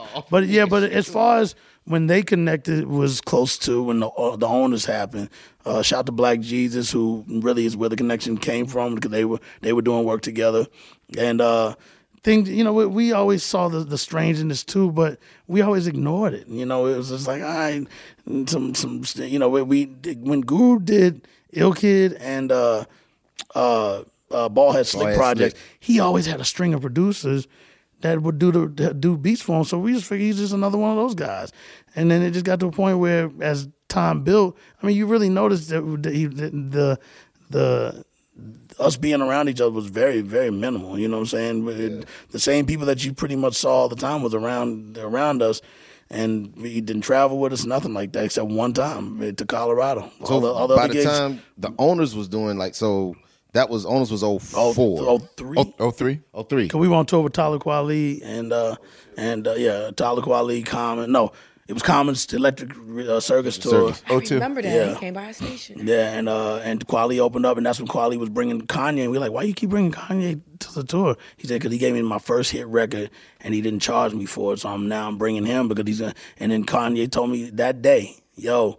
I'm uh I'm, I'm about to start rapping. He said I'm about to do an album. It's gonna be called College Dropout. And he said Premier. It's gonna go double platinum. And I was looking at him like, man, that's a cocky thing to say, but I ain't doubting it. I, I hope it does. I'm gonna be bigger than you one day. And, watch. and you watch. And man, it happened. College dropout just popped off. But yeah, we saw the strangeness, and it was weird to all of us. So it ain't, it ain't just us; it's everybody, you know. Yeah. And then you know, even just uh, people just spreading stupid stuff about like we, we were hating on on the situation. It's like no. Everybody's grown men. Whatever you just you choose to do is what you choose to do. Just tell the truth as far as what, what's going on with with with uh, how you represent yourself. But as far as not like the gay rumors and all that, that part I didn't believe in. I never And- believed that Nah, either. that part I I, wanna- that yeah. part I wasn't worried about. That, that was all just nonsense because everybody. But I understood why people were like, "Well, it's a weird relationship," but that part I never was like, "Well, damn, maybe he changed." Nah, he was still good, just just in a different mental space where he that wasn't him. You know, the way he was looking, the way he was dressing. I know Guru when he get Guru had his own style. I started seeing the, the the similarities in dress and everything. I was just like, this is not my dude. So even when people post certain pictures of him. I'm like that's the, that's afterwards. I don't acknowledge any of those pictures and none of that stuff. By the time, by the time when uh, when him and Solar are, are working together, was Goo getting clean at that time? I heard that he was he kind of laid up on the drink. He's gotten cleaner several times, and one of the first times he got clean, you can vouch for this, was when we were in Seattle, and he spazzed out hard body on stage. It was the second time he did it because remember, remember the first time he was flipping uh, was Rhode, yeah, Rhode Island. Then, but the one that he filmed and we showed Guru on the tour bus. This is how you look when you wild out. And he, st- I remember he kept. We were all playing cards, and we used to play cards every day, and and be, be you know bugging out, laughing. Some people watching movies, some was playing video games, and Guru was just still staring, watching what he looks like on stage because he's never seen himself that wild and out. On, you know, in that and the, the next day he quit. He quit drinking, quit drinking. So even if he and he relapsed, yeah, but he was still he still quit again, again. Then he started back, he quit again. So when Cats is talking about, yeah, yeah, we got him clean, it's like no, we got him clean because we watched him watch that tape. You know what I'm saying? And he would not stop rewinding. And this is not DVD. This is like where you gotta go, you know. yeah, this ain't DVD era. And he kept over and over watching. He was wilding that day at that show. It, it's crazy. You know, shout to uh, Goldie. He got into a fight with Goldie. I had to break. It, it's it's one of the craziest nights ever in Seattle, and anybody that was there, even Common, will tell you that was a crazy night, and we got it all on tape. So that was the day. The next day is when he stopped drinking from that day. That's when I was like, man, now cats is claiming they got him got him well. No, we got him well first. And that was why y'all were touring the Ownerz. Yeah. That was the Ownerz. Yeah, So and by that even- time, y'all's relationship, y'all were We and still, but we good? still, but we're rocking because Guru. We always would have drama over some nonsense, nonsense. Never nothing like really, really substantial nonsense. And even then, it's like this is not worth it, you know. Because I'm always the it's not worth it guy because I don't want to fight and beat up my my boy. That's my dude, and he's not he's not my size. He's not he, he'll he'll throw it. He throw down. He mm-hmm. he will knuckle up. Me and he doesn't care what size you are, but. I don't want to fight him. That's my partner. But all the fights we've had, it's always went to love. I love you, my nigga. We, let's go. And and that's his line. I love you, man. I love you. Yo, let's go out. And we'll go out and celebrate, get get drunk, and come back. But now he's the happy drunk. He's the best. I'm the nicest. Oh no, no, no! That's when he's mad, and you're still not bad at. You can't out rap me, but yeah, but but but yeah, it- it's like um, m- m- eh, the, the thing that really touched me the most is when his father said, "I I, I need y'all there. You get, I need the two of you there. If not anybody else, you two." And that that was a big deal. Even when his father died, uh, his father wanted to make it to his 91st birthday or his 90th birthday. I think it was 91st. Could be, it's one of the, it's either 90 or 91. He was doing really bad just after Guru had passed, and he said, uh, if I can make it to my birthday party, even the doctors told him, no, don't do the party. You're really not well. He said, no, if I can have this party, I'm ready to die. You know, and, and so uh, the day he passed, I had to go to Switzerland to do, no, to Switzerland to do do a festival. And when he passed, they were having the service the following day, and I asked his sister Trish, shout to her, she's she's a soldier, man. Uh, Trish, uh, I asked her, hey, is there any way I could go to the funeral home and go see your dad before I go to Europe? Because I don't want to miss the funeral, but I really can't back out of the gig because I had already canceled one when I had my knee surgery, and I've never canceled a gig in my life. And they would let you know, I don't want to be one known for you know how it is Backing when out. artists Not don't show up, they start saying, "Oh yeah, do a video showing that you're here because we want to make sure." You, but I did a full video showing that my knee. I just had surgery, and they said it was I could have had a, a, a blood clot and had a heart attack on on the plane because it was too close to my surgery. So when his father passed, and uh, they were having the service the next day. She said, I'll call on your behalf and tell him it's okay for you to go see him. She said, You and Shug. And uh, so I called Shug and I said, Listen, my flight's the same day to go to Europe. I'll catch a quick shuttle to Boston, see him, and then fly back to New York and then get on the plane to Europe. And that's exactly what I did. And met Shug. Shug picked me up at the airport. We got to the funeral home and they were like, Hey, we, we got him to a point where you could see him. And saw him. First thing I said was, Thank you so much for giving me your son and you know we stood there for a while, just talked around him, and you know rubbed his hand, gave him a kiss, and then I went back and got on the plane, transferred to another airline, and went to went on, on the road. But I felt like I got that. That was a certain part of closure I needed. That's why you know, and again, I want to thank him, even in the even though his soul had already left. I, I was like, I gotta touch him. Well, Primo, thank you for making our Hip-hop. dreams come true. Right, yeah. yeah. I- but I mean, just the just, just the chance to fan out. I mean, there's definitely enough for two Three more episodes. hours, yeah. Jesus Christ, we didn't get to the half of your production work. Yeah, all the post-Gang Starr, remixes stuff. and- Remixes yeah. and- and the breaks. Just shout out to the break. Dan oh yeah, with the yeah, the haters if breaks, we man. don't shout out uh, the break, just say what's and up. uh, since I scored it all, I've seen them all. Well, thank you very much. I gotta shake. Yes, I appreciate your work. Thank you, DJ Premier, ladies and gentlemen. Thanks for having me, everybody. Thank you. And much respect to both of y'all. Y'all are the accomplished artists that I'm a fan of. You know, you know, I'm a big fan of both of you, Quest. You, you already know. And uh, and uh, to we've be able to we, work on records with this man, Yeah. I'm like to oh my god, Yeah, a and and uh, yeah, man. Uh, shout out to Dan Charnas and Seath, man, and all the cast, man. Yeah, It's- man. it- it- Shout it- out, man, um, and uh, Antoine yeah, Harris, and- everybody. yeah, Antoine Harris, uh, uh, Teyana Afton. Taylor. It's so many. But yeah, Teyana Taylor too. She's she's good. Yes. Yeah. All right, one love, y'all. All right.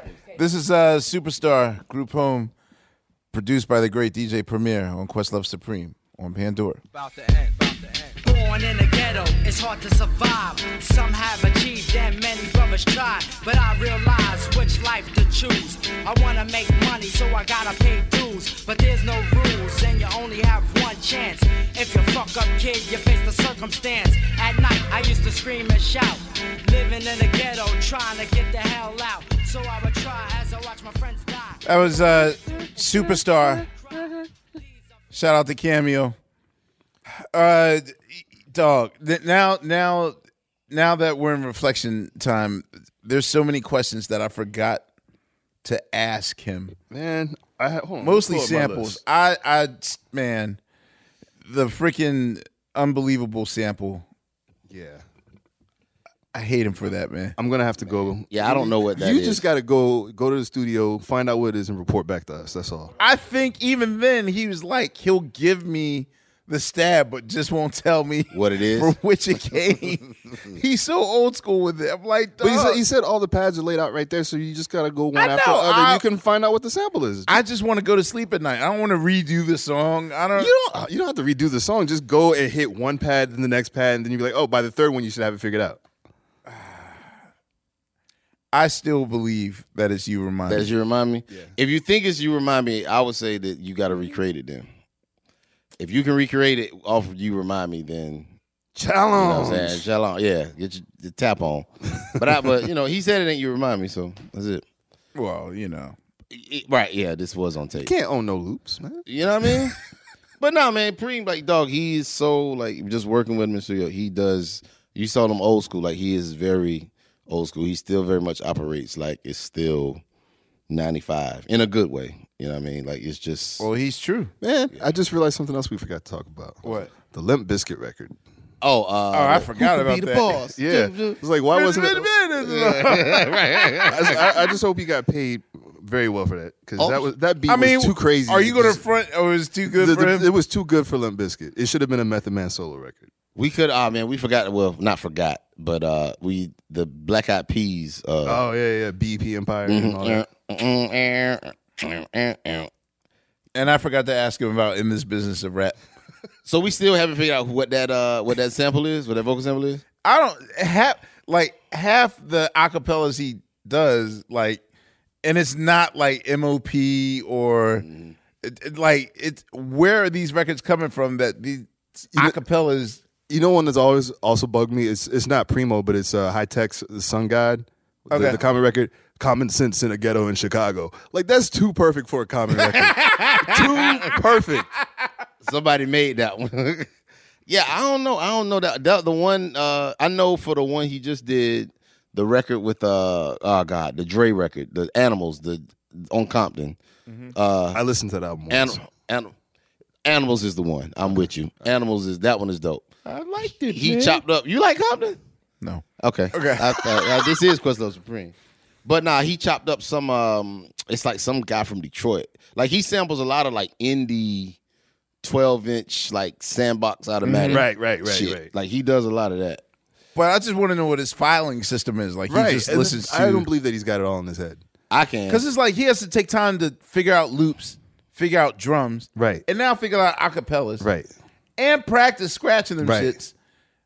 That's it's like four extra jobs. I think he. I, I can believe it because Knife is like that to a degree. Like Knife would pull like vocal samples and stuff. Like you know, cut. He would. I think sometimes it comes to them as they're making the beat, and it's just kind of recall.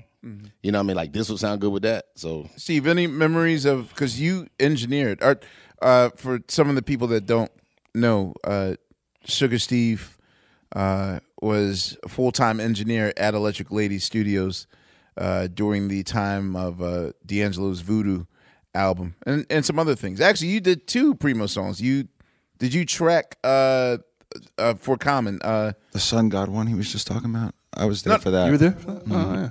Oh, that's From right. Hi-Teknology. That's right. Come on. By that point, we were just you know everything was getting done on Electric Lady. But you also for the Sixth Sense. Oh yeah.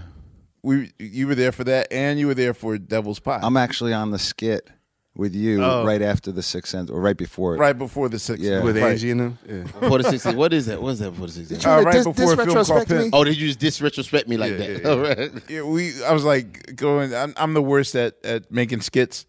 and of course, I even said later, you know, someone called Prince Paul up to yeah, yeah. do these skits correct because you know I that was the last thing on my mind. But do you have any memories of, of Primo like? Well, yeah, the Devil's Pie um, sessions are very memorable because I had never seen anything like that. You know, being done by even amateurs. I remember a stack of record. Like he had his stack of records. Like it was at least a hundred deep, Mm-hmm. and he was just going through stuff. Nope, nope, nope, nope, nope, nope, nope. And after a while, like I, after forty five minutes, and I just went into the break room and Are you talking about for for when he was putting the When he the was putting the scratches on, yeah. yeah, yeah. I mean, yeah, he kept coming up with the slice and the pie and yeah, this yeah, and that, you the, know, the like- whole trying to eat and the- yeah, and I just never seen anything done like that. You know, by anybody. And then And we were doing it on two inch, yeah, right? we were doing it on two inch. So it it was j- just the um, amount of, of precision that that's when we realized. That's when I realized, like, oh, dude's not normal. He's really nah. He's not. He's really not. And it sounds, even though it sounds uh, simple, it's really hard to. Damn. Now I'm thinking of all these things. Now I, would, I wanted to ask him why he uses deep snares instead of crack snares, with the exception of uh, coming for that ass, which Mm, it was Blind Alley. yeah, like that was a departure for him. But it's like uh, next week. Anyway, anything else we want to? Wish we could have asked him. Um, man, I think we. Well, I I want to get into uh, so J. he's- Rule's second album, Wrath of the Math. I want to get, Physical stamina. I did not like physical stamina. I appreciate physical stamina now. Do you know what it is? Do you know? I don't. I didn't. know. I don't know what it is, Okay. but uh, okay. So, you know, when when I remember that album and Illadelph Half Life came out the same day, and we were on tour together, uh, like in '97 with uh, Jeru and and and us. It didn't hit me like the first record. Nah, not at all. I'm not saying it was a bad record, but it tested my patience. It tested my patience. The moments on that record were like high, because like like fucking invasion. That shit Invasion, was hard. frust- frustrated nigga. Frustrated nigga. Fucking uh, Cowboys? boom, boom. I didn't fuck with Cowboys. Well, because of the disc. Mm, mm, mm. And uh, what you call it? Uh, what was the other joint? Um, the one fucking whatever. When he redid the Esther Phillips. Oh, oh, right, right. Duh, duh, duh. Yeah. Oh my god, man, that was the one. I was like, You know what? I didn't like. I don't think I like. I felt one day was half cooked. I can, yeah. First of all, it was like a, a, a interlude, and it was released as the first single.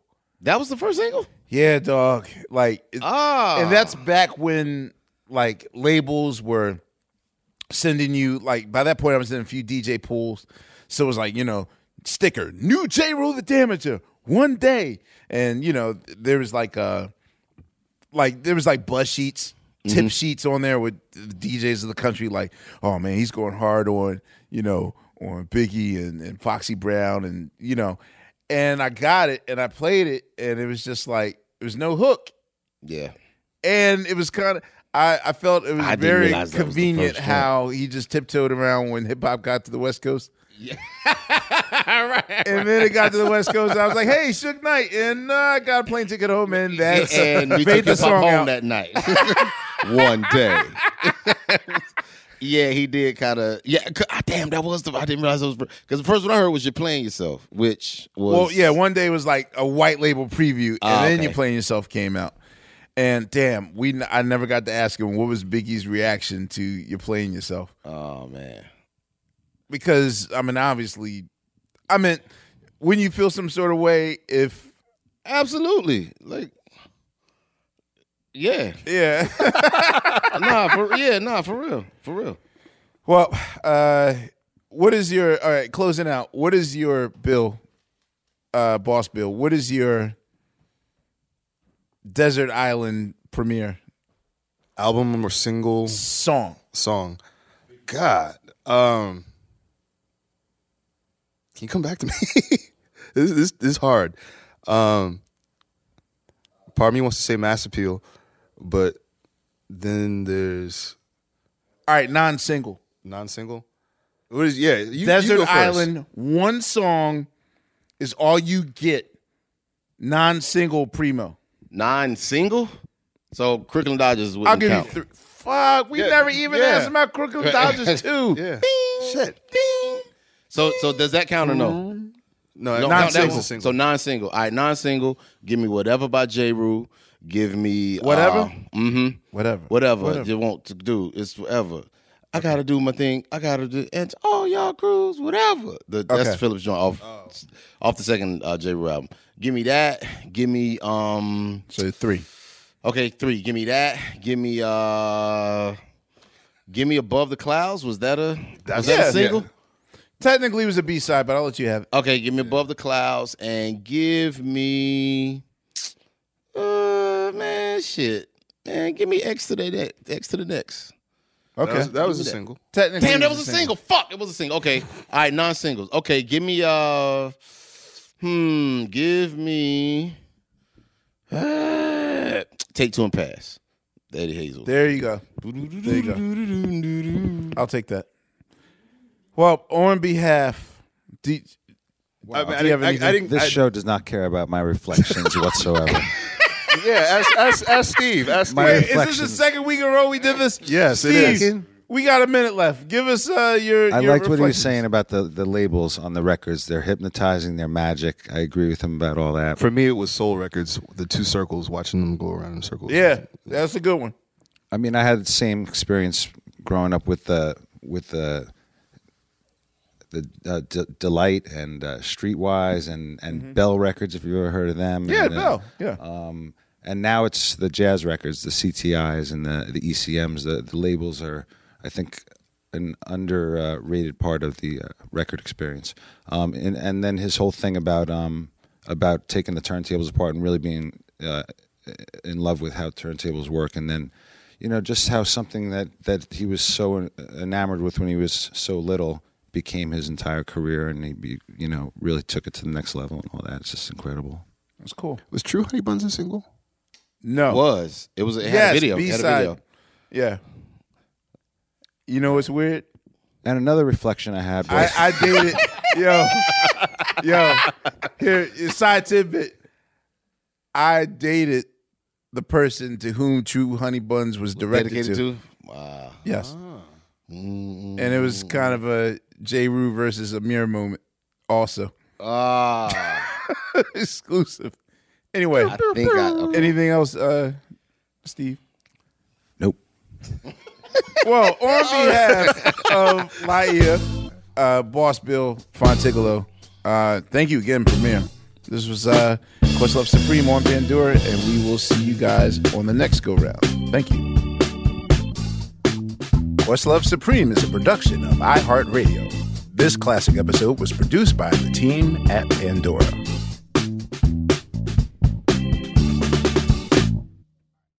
For more podcasts from iHeartRadio, visit the iHeartRadio app, Apple Podcasts, or wherever you listen to your favorite shows. The Black Effect presents Family Therapy, and I'm your host, Elliott Connie.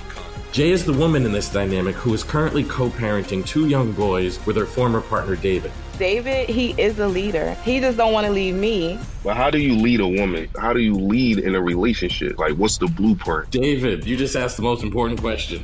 Listen to Family Therapy on the Black Effect Podcast Network, iHeartRadio app, Apple Podcasts, or wherever you get your podcasts. Listen to the highly anticipated 100th episode of Tank and J. Valentine's R&B Money podcast with artist Chris Brown. Even working with you from Keri Hilson, Adonis. Mm-hmm. Back in the day, I was 15, 14 doing that album. So like I said, I was in school like, Yeah. okay, this is how you do it. This is how you make a song. There's a verse, a pre-chorus, and then Mm-hmm. a hook. I didn't know none of that. You learned that over a summer, bro. That's what it felt like. That's what it felt like. Listen to R&B Money on the Black Effect Podcast Network, iHeartRadio app, or wherever you get your podcasts. Imagine you're a fly on the wall at a dinner between the mafia, the CIA, and the KGB. That's where my new podcast begins. This is Neil Strauss, host of To Live and Die in LA. And I wanted to quickly tell you about an intense new series about a dangerous spy taught to seduce men for their secrets and sometimes their lives. From Tenderfoot TV, this is To Die For. To Die For is available now. Listen for free on the iHeartRadio app, Apple Podcasts, or wherever you get your podcasts.